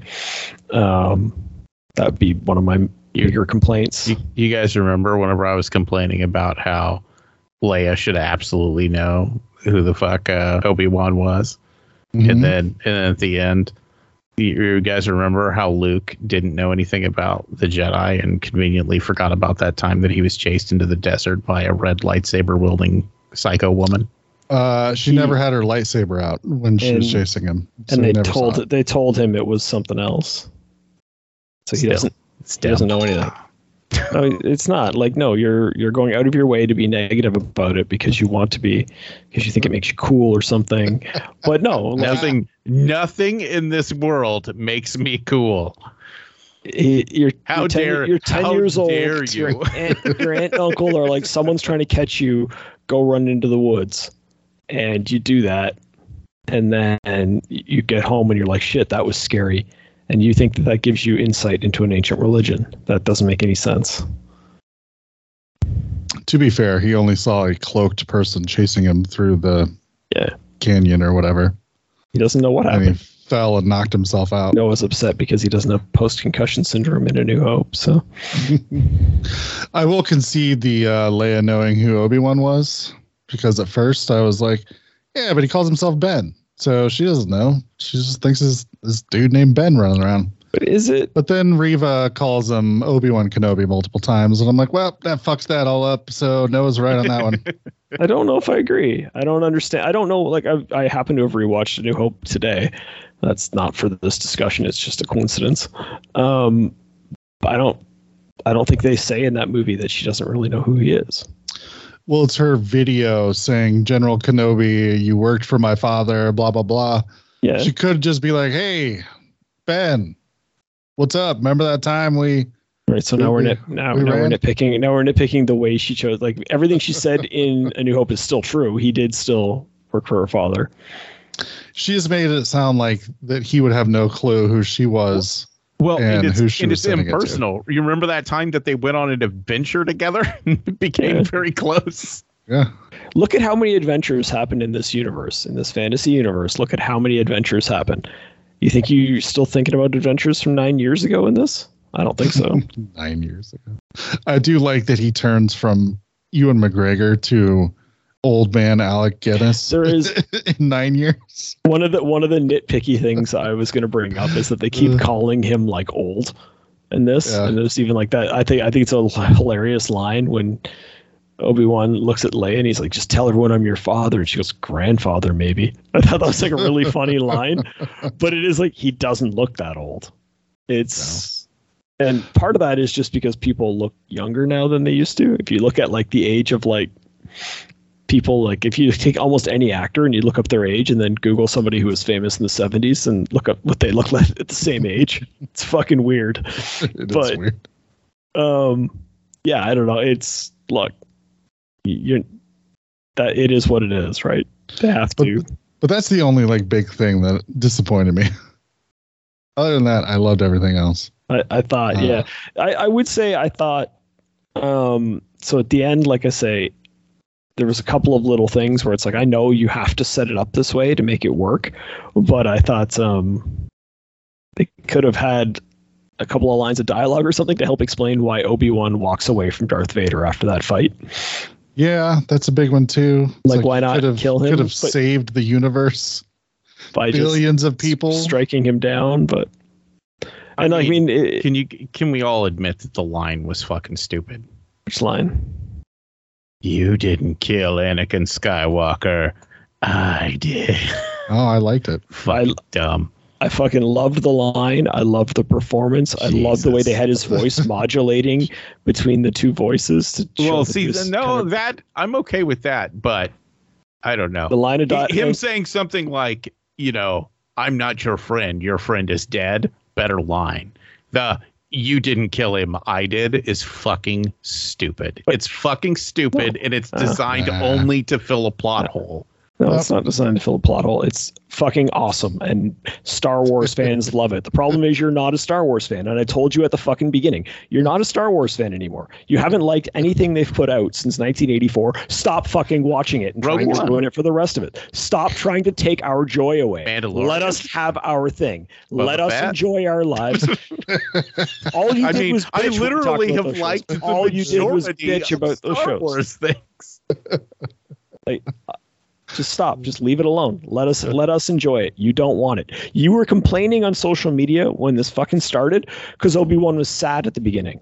Literally the last time we saw the character he chopped his best friend into pieces lit him on fire and then went into hiding because the society he'd been fighting to protect his entire life had crumbled. And you're like i can't believe he's sad in this. That's stupid like you obviously didn't want to want to enjoy the show from the beginning. You had no interest in it. I don't know why you watched it. I don't know why you want to talk to us about it. I mean, you guys insisted I watch the whole thing instead Well, I of did not. bitching about the first episode. I very specifically told you to not watch it, not talk about it. well, then Uh, blame Brian. Yeah, I, I guess that was me then. I told him he was dumb for not wanting to watch it. Well, that is a flaw in your character, Brian, and you should that next time. And like I said, there was two really dope lightsaber fights. I wish I would have just watched the last episode. But you didn't like the line in the episode. It would have ruined it for you. Yeah. Well, no, I see, here's the thing. I can suffer through an occasional dumb thing. I'm just saying my problem was the majority of the things were dumb. No, you're just wrong to say that. It's fucking like if you take I sure-year-old can't, I can't Star be Wars wrong fan about my own opinion of a fucking show. Oh, I wouldn't have thought so either, but here we are. Um, but if you take if you take like Uh, little Lord, kid This is little stupid. kid you and you be like, look, Obi Wan was real sad because he had to kill his friend there. And then so he's living in this cave, and, but then he gets to go on an adventure and save young Princess Leia, and that's what helps yeah, reinvigorate him. And now he wants to go and train and become the Jedi that he was when we first met him in A New Hope. That'd be fucking. That sounds amazing, but you're making it sound like it's a bad idea. It's not a bad idea. It's a great idea because it's what every little kid who's watched Star Wars wants to see. Not not every little kid. once once again, I can't be wrong about my own opinion I- about a movie. It's fine that you like it. I'm glad that you like it, Doug. But I can also not like it.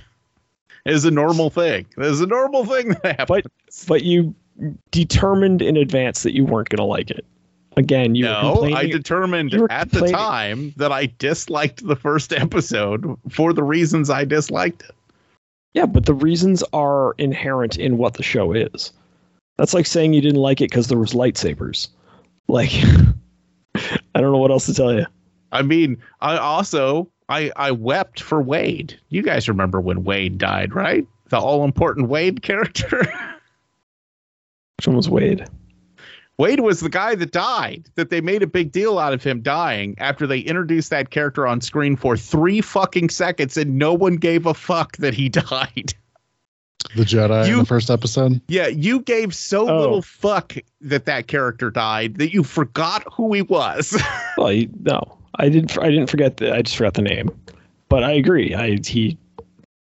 I didn't care. And also, died. no, Wade Wade was the pilot from the uh Oh. the third episode or whatever. See, we didn't even know we were talking about the wrong. yeah, that the entire the entire end of the episode is everyone fucking mourning the death of this character who was on screen for three fucking seconds that no one gives a fuck about. You can't you can't do that. That's bad writing. Uh, I'm watching. Yeah. I'm looking at a meme right now of like Darth Vader saying, "You didn't kill Anakin Skywalker. I did," and I'm really enjoying this meme. They got the, the way the the way the different colored light is shining on both of them from their lightsabers and shit. Fucking Glad you badass. like those memes. Meme it up. Meme wouldn't You should, exist. you should get online right now and you should post that meme. No, I don't want to. 'Cause People like you will comment on it and say negative things. That's not true. Uh, is there anything else we liked about this series? Qui-Gon Jinn showing up at the end was pretty cool. Yeah, I Yeah. I mean, it was expected, but Uh, if he didn't show up, people would have been like, "This is stupid." Yeah. yeah, it would have been th- real weird. I thought they nailed the relationship between those two. When he rides up and he's like, "It's about time." Like I thought, I was just like, "Yeah, that's how they spoke to each other." I like that. Um, I would have wanted him to say something more substantive, though. Does that make sense? Like, I guess if they like, if we knew season two was coming before when they were writing it, they could have had him hint at what's going to happen or whatever. Um, but I kind of like the idea of like buddy cop show of like Ben Kenobi and um his like ghost partner running around saving people. Like- Ghost partner. Yeah. Uh, Well, and that was that was a good line. I I liked the line of "I was here the entire time." I when he said I was here the entire time, but you just couldn't see me yet. I really liked the the way that that helped explain Obi Wan's progression over the course of this, from like beaten and given up to now he's going to go back into his training and become the Jedi he's meant to be. It's and they you know they did everything they needed to to justify that he can now go on another adventure later, and still just come back and wait for Luke to be ready to be trained and all that kind of stuff. I loved when he said hello there to Luke too. I got all excited because I'm because I'm a geek. It's like it's so dumb. it's so dumb that it's just it's just fan service, but I, I'm the fan they're servicing, so it's fine. I did like that they didn't let Luke do much like speaking because we don't need that. Um, what about Reva? Do you think she's gonna pop up in something else? Yeah, I think they've She set her up for that. I don't really Uh, want her to. That's my opinion, but I really, I kind of thought for a second that it was going to end with maybe Ben training her and sending her out. giving her like her own show. That's what you were thinking. Well, I don't know. I my my guess is the next time you see that character is going to be in the sequel to Fallen Order that's coming out. Because it makes sense for her to end up with Cal Kestis. Yeah, I can see that. How did we feel about the reveal that the only reason she even joined up was to find her way to Anakin to try to kill him? It was ninety percent of people's predictions. So Yeah, I mean, it was. Yeah, I, I wasn't surprised by it. I didn't think it was a great reveal, but I thought it was. It made sense storyline wise. I was okay with it. I Plus, did- it kind of brings in this weird thing because it is like she wants to strike him down, but she's basing her life on this revenge mission, which is a very dark side way to approach things. Mhm. And yet, she's the one trying to kill the head of the dark side, kind of thing, or second in command, I suppose, technically, of the Sith. So it's an Well- interesting idea. Well, and I know obviously, you know, the writers are horny for that character and they want her to continue on and other stuff. But man, it would have been so much of a better end for her character if she fucking died when Vader stabbed her. I agree. I think she should have died there. Yeah, yeah. So it's weird to allow that to continue on because that was such a good moment of Yeah. him being like, "Yeah, I knew you were fucking. I've known the entire time. Fuck you. Yeah. You did what I wanted you to do, and now you're dead. You dumb bitch." And then walks off. You know. I Just great. fucking that whole sequence where Vader comes in and he stops that ship from taking off using the force and crashes it It's back good. down. And then when good. she when she comes in and she goes to attack him with her lightsaber and he doesn't even draw his because he just doesn't need to. Yeah. Oh, I thought that was so fucking badass when you just see him like when he she swings the saber at him and he just uses the, his hand like with That- no effort, just blocks it. I'm like, that's so fucking cool. That lightsaber fight's one of the lightsaber fights I was talking about. Yeah. It's fucking phenomenal. I, I Although- loved watching it. Yeah. It- obviously, it isn't the the Vader doing the whole grabbing a ship out of midair with the Force thing has happened before. They've done it in some of the video games, so it's not a new thing. My Yeah, only my only problem with it, game. well, and they keep they keep juicing up those Force power levels, but then it makes shit not make sense. If he has the power to just snatch a spaceship out of fucking midair with the power of his Force, he could have solved a whole lot of fucking problems in the Nah. later movies just he by couldn't. you know doing that fucking thing that he clearly can do and do without any effort. Well, I don't think we're meant to believe he did it without effort. he was at a very high emotional state and all that kind of stuff going into it. And he he did like by pulling that ship down, he had to concentrate so hard on it that he missed the fact that he was grabbing the wrong ship, right? And that was sort of the whole plan. I suppose. I don't know. Like I said, it, sometimes it's just weird. The same thing with the whole the barrage of rocks things that Ben does. It's cool. Don't get me wrong. It's a fucking it's a cool Jedi moment. But at the same time, you're like, ah, you guys need to chill out with the fucking force powers. you guys are amping these guys up into fucking Goku from goddamn Dragon Ball Z, and it's not quite flippy ninja bullshit, but but you're bordering on it. You're doing anime know. character bullshit. Yeah, I don't know. It, it was awesome. I don't know how you, I, they threw giant rocks at each other. He threw him down that hole and put the rocks on top of him, but then he could get out of there because he had the force too. It was awesome. I right. don't have any complaints. Well, once again, I'm not disagreeing with you that it's awesome, but it causes a problem with the well, next I, time you have see, two force wielders who are that powerful fighting and they don't just, I don't know, throw a billion boulders at each other. Well, yeah. There's not a billion boulders on the uh, Death Star. Yeah, there you go. Plus, I have a fan theory that explains why the action is so much better now than it was in like the original trilogy. And my fan theory is that those trilogy was made in the late 70s and early 80s, and there have been significant advances in filmmaking techniques since then. So, right. That's how that's how George Lucas re-edited them to make them worse. Yeah. when I was watching A New Hope today, there's the moment where um, Han goes running down after the stormtroopers, and in the original cut, he just see him come running back. But it, then in '97, Lucas added in the scene where he gets around the corner and the door opens, and there's like a whole bunch of stormtroopers. And that joke is so much better in the original cut than it is in the modern versions. And I felt bad for my kid because I don't think he's ever seen the original cut. He's only ever seen that joke in its lesser form. Yeah yeah, George George Lucas should really fucking be ashamed of himself. Not not for doing the special editions because I don't necessarily have a problem with that existing, but the fact that he did it in a way such to deny the world the originals forever, well, he can go fuck himself to death. Yeah, he the originals should be available, um, and also a, a lot of what he did, I think, was a mistake. I think improving the special effects for a re-release and stuff like that makes sense. But I think like, he stripped Star Wars of a little bit of its innocence by adding in some of the things that he did, and it's problematic. Like I say, that joke is less funny when Han Solo runs around and sees a million fucking stormtroopers because now it's like, oh, he's running for his life.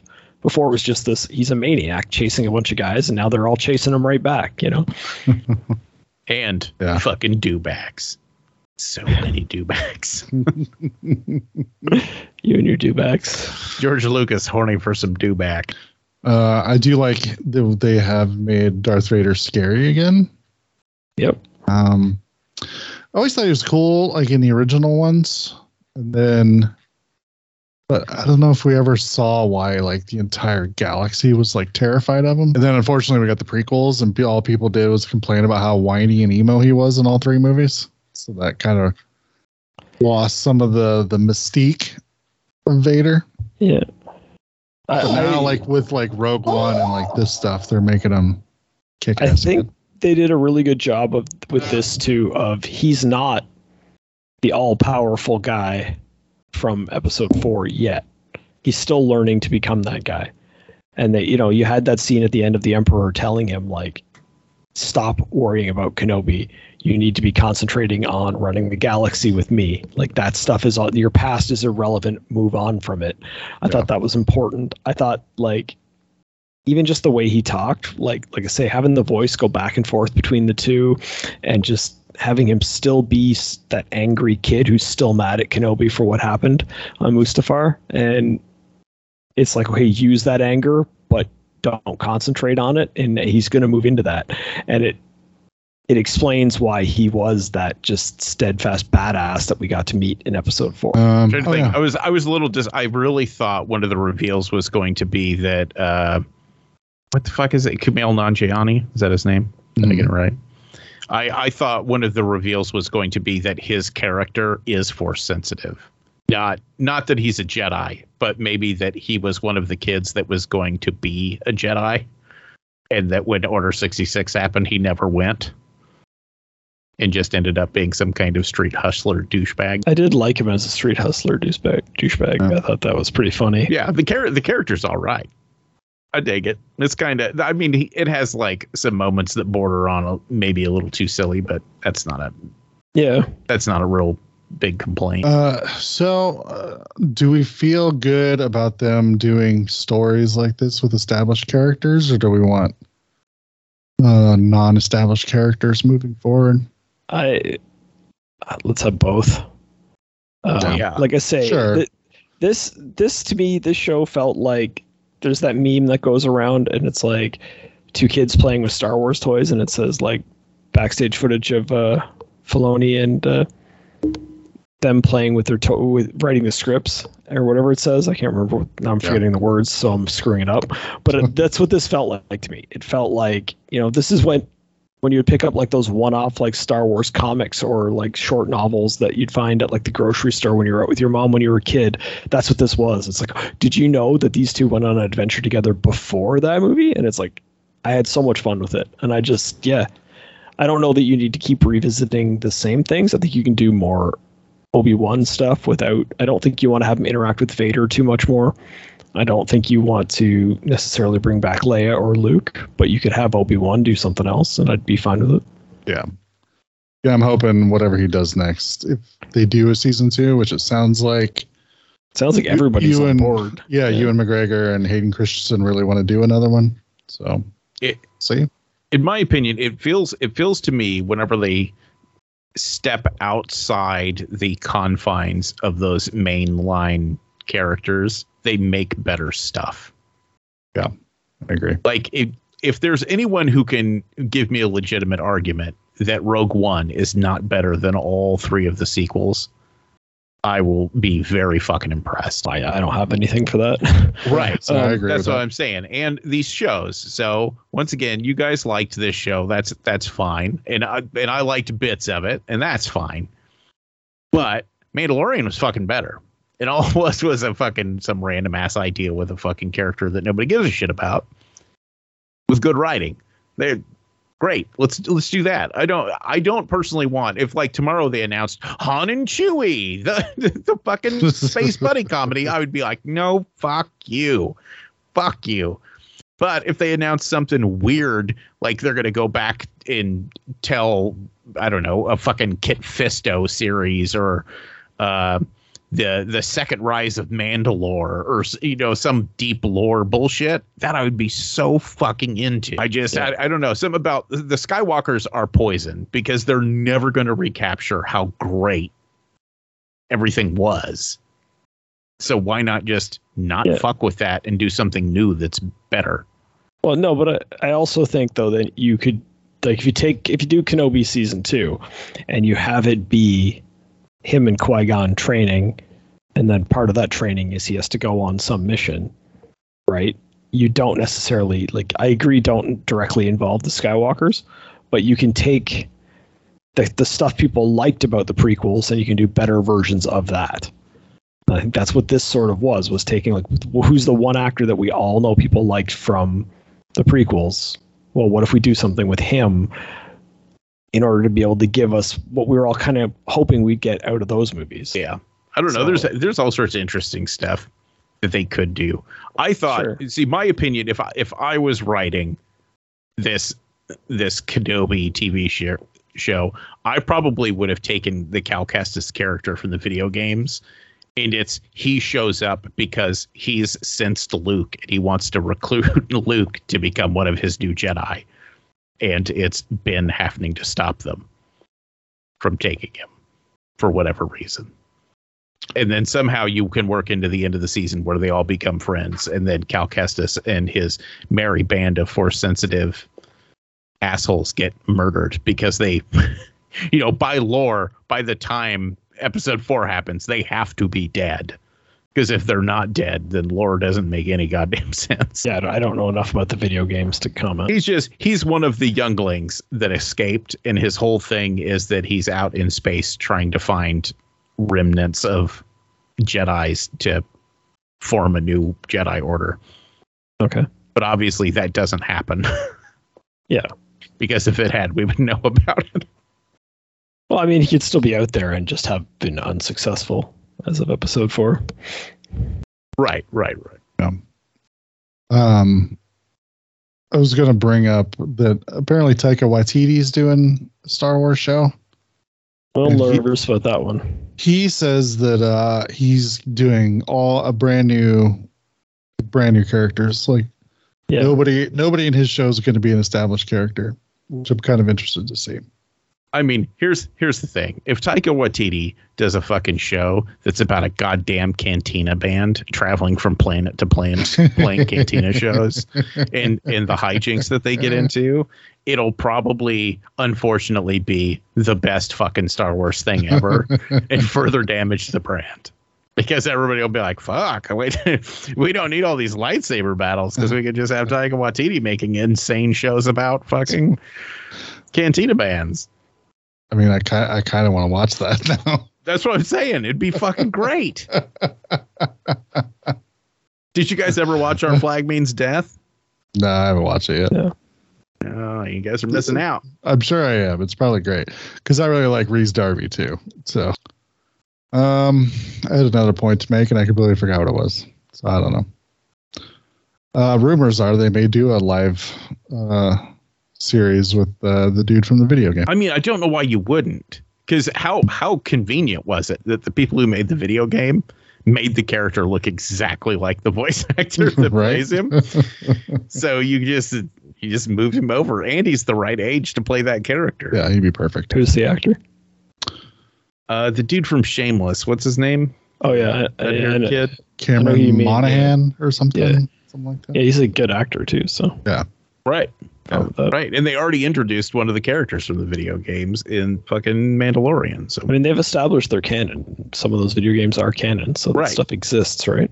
yeah, B- BD, the little the little two-legged goggle droid that was in uh, oh, what's her face? The the chick's junk shop in Boba Fett.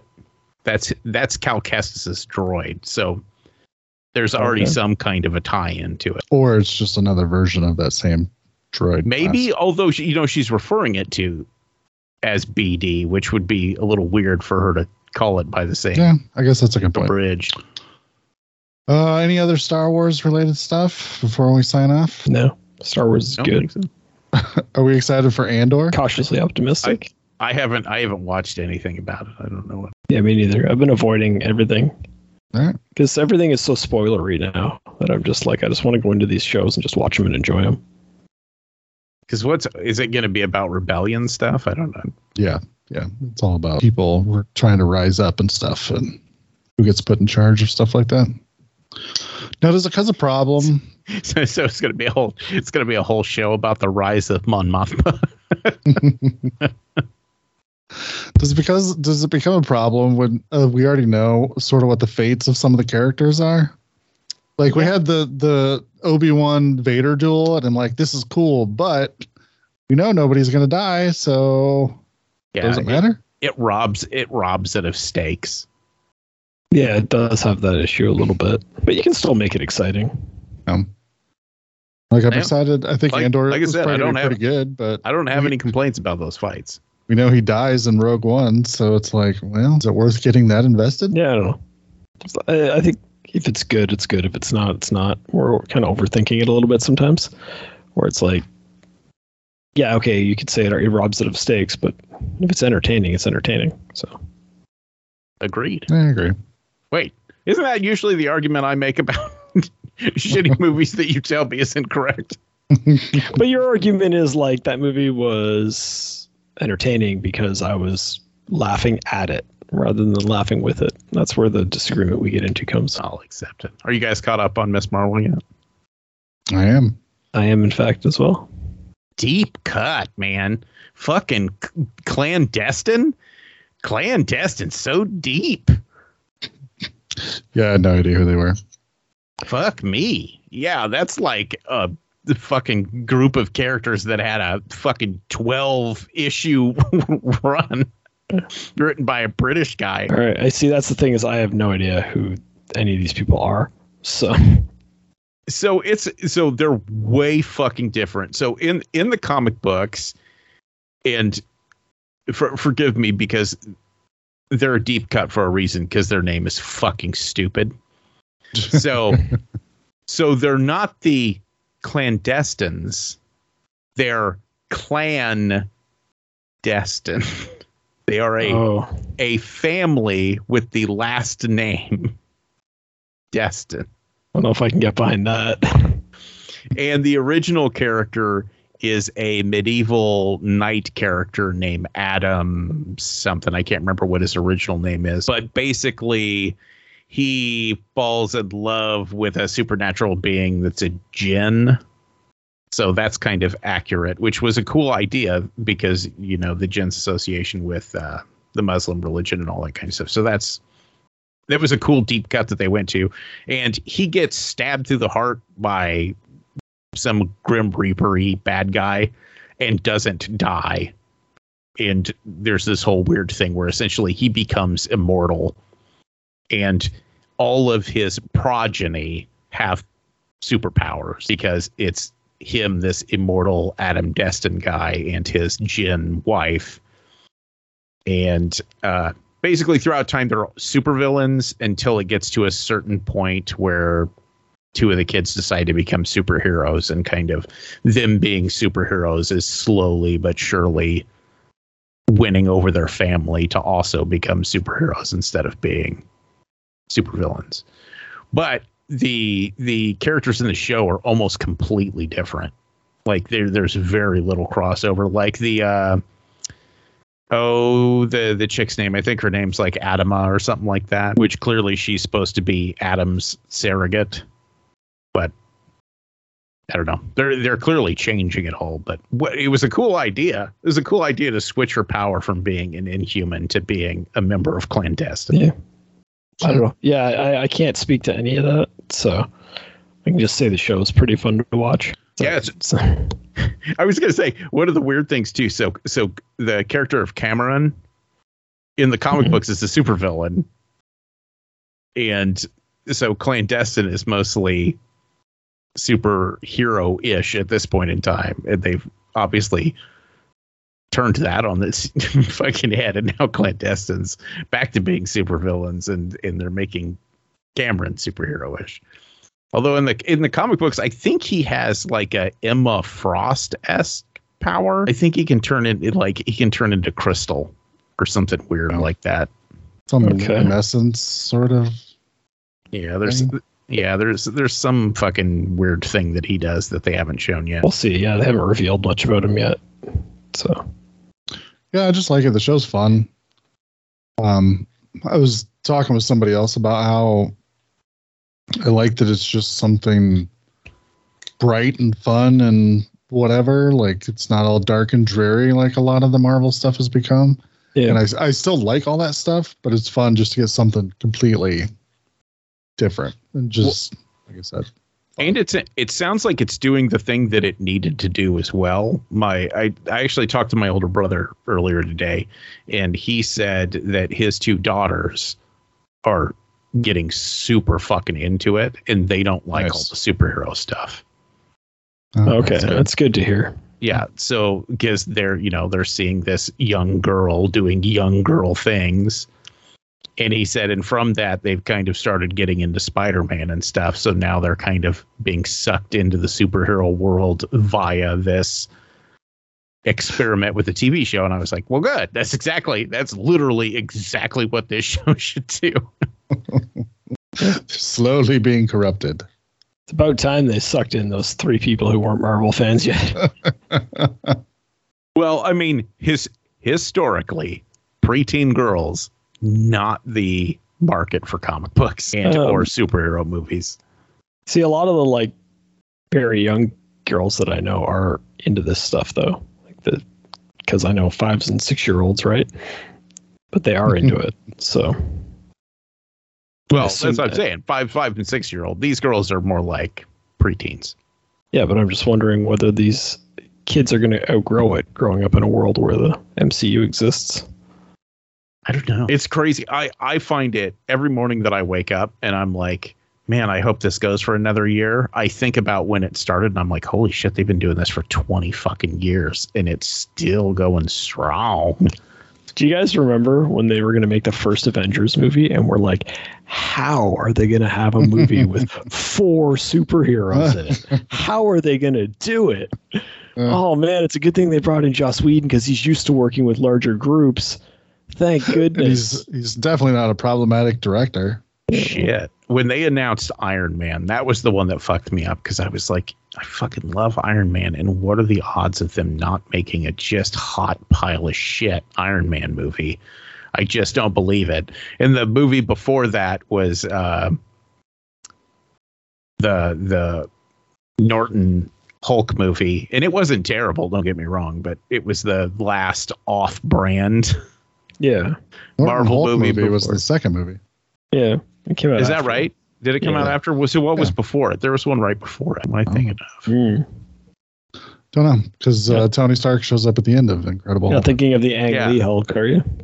No, not the Ang Lee Hulk. Yeah, what am I thinking? Uh, wasn't I don't X-Men? know. It, once once again, it was fucking twenty years ago. So It's not 20 years ago. It Uh, was 14. Iron, Yeah. Iron Man is 2008. It's just COVID You- makes everything seem longer ago. you know what I mean. no, I don't because you literally keep saying 20 years ago. But uh, yeah, I don't know. So, but when that movie came out and it was fucking great, I was like, holy shit.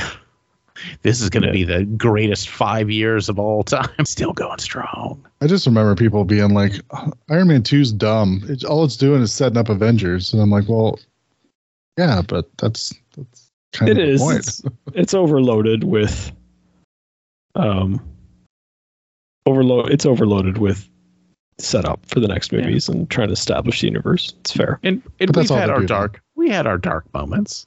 There was Thor: The Dark World. There was Iron Man three. I know. Mistakes were made. Again though, if you go back and watch those movies and you compare them to what we were getting pre-MCU, like compare that to Ang Lee's Hulk or compare that to like those Fantastic Four movies. You're like, yeah, they're still pretty good How dare you. to that stuff. How dare you skip over Nick Cage Ghost Rider? I- Uh, and I'll tell you what, Lord. Those those movies are trash, but I forgive them for one fucking reason. Rutger Hauer was Mephistopheles. Fucking awesome. I mean, I can't. I, I knew better. I knew better than to watch those. yeah, don't. But the, The- only the- good, the only the good first part one is, uh, is cartoony garbage. yeah, And the second one is such a knee jerk opposite direction movie of them going, Oh, the reason why people didn't like this was because it was cartoony garbage. And we're like, Yeah. And they're like, So this one's good. He's to piss fire. And we're like, oh, God damn it. Fuck. uh, the first one does have Sam Elliott as the original Ghost Rider, which is pretty fantastic. Yeah. And I'm the Phantom Rider. Yeah, but you know, don't waste your time though. I did see. I don't know if I can. It's not. So it's bad.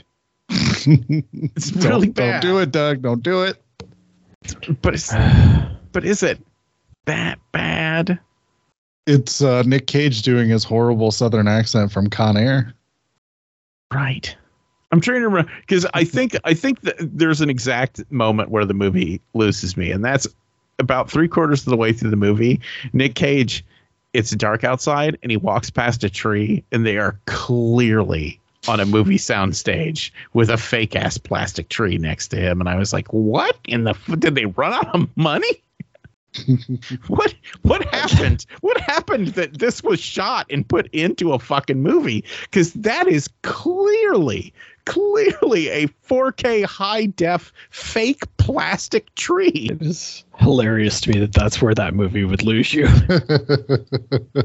look the rest the rest of it's just a shitty cgi fest i mean it's him riding a motorcycle up a wall and creating a tornado of fire with a chain in order to kill his weird elemental themed bad guys in that movie that aren't quite fleshed out or fucking explained like they're weird and blackheart's the main bad guy and instead of blackheart being a giant cool evil demon beast like he is in the comics it's just some fucking douchebag It's, it's Wes Bentley.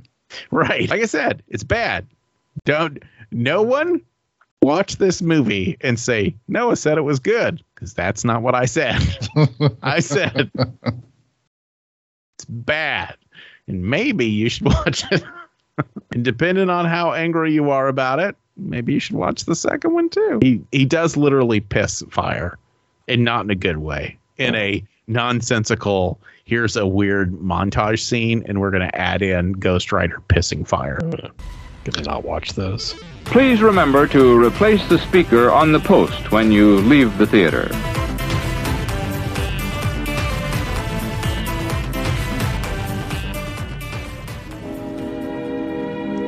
And now, folks, it's time to say goodnight.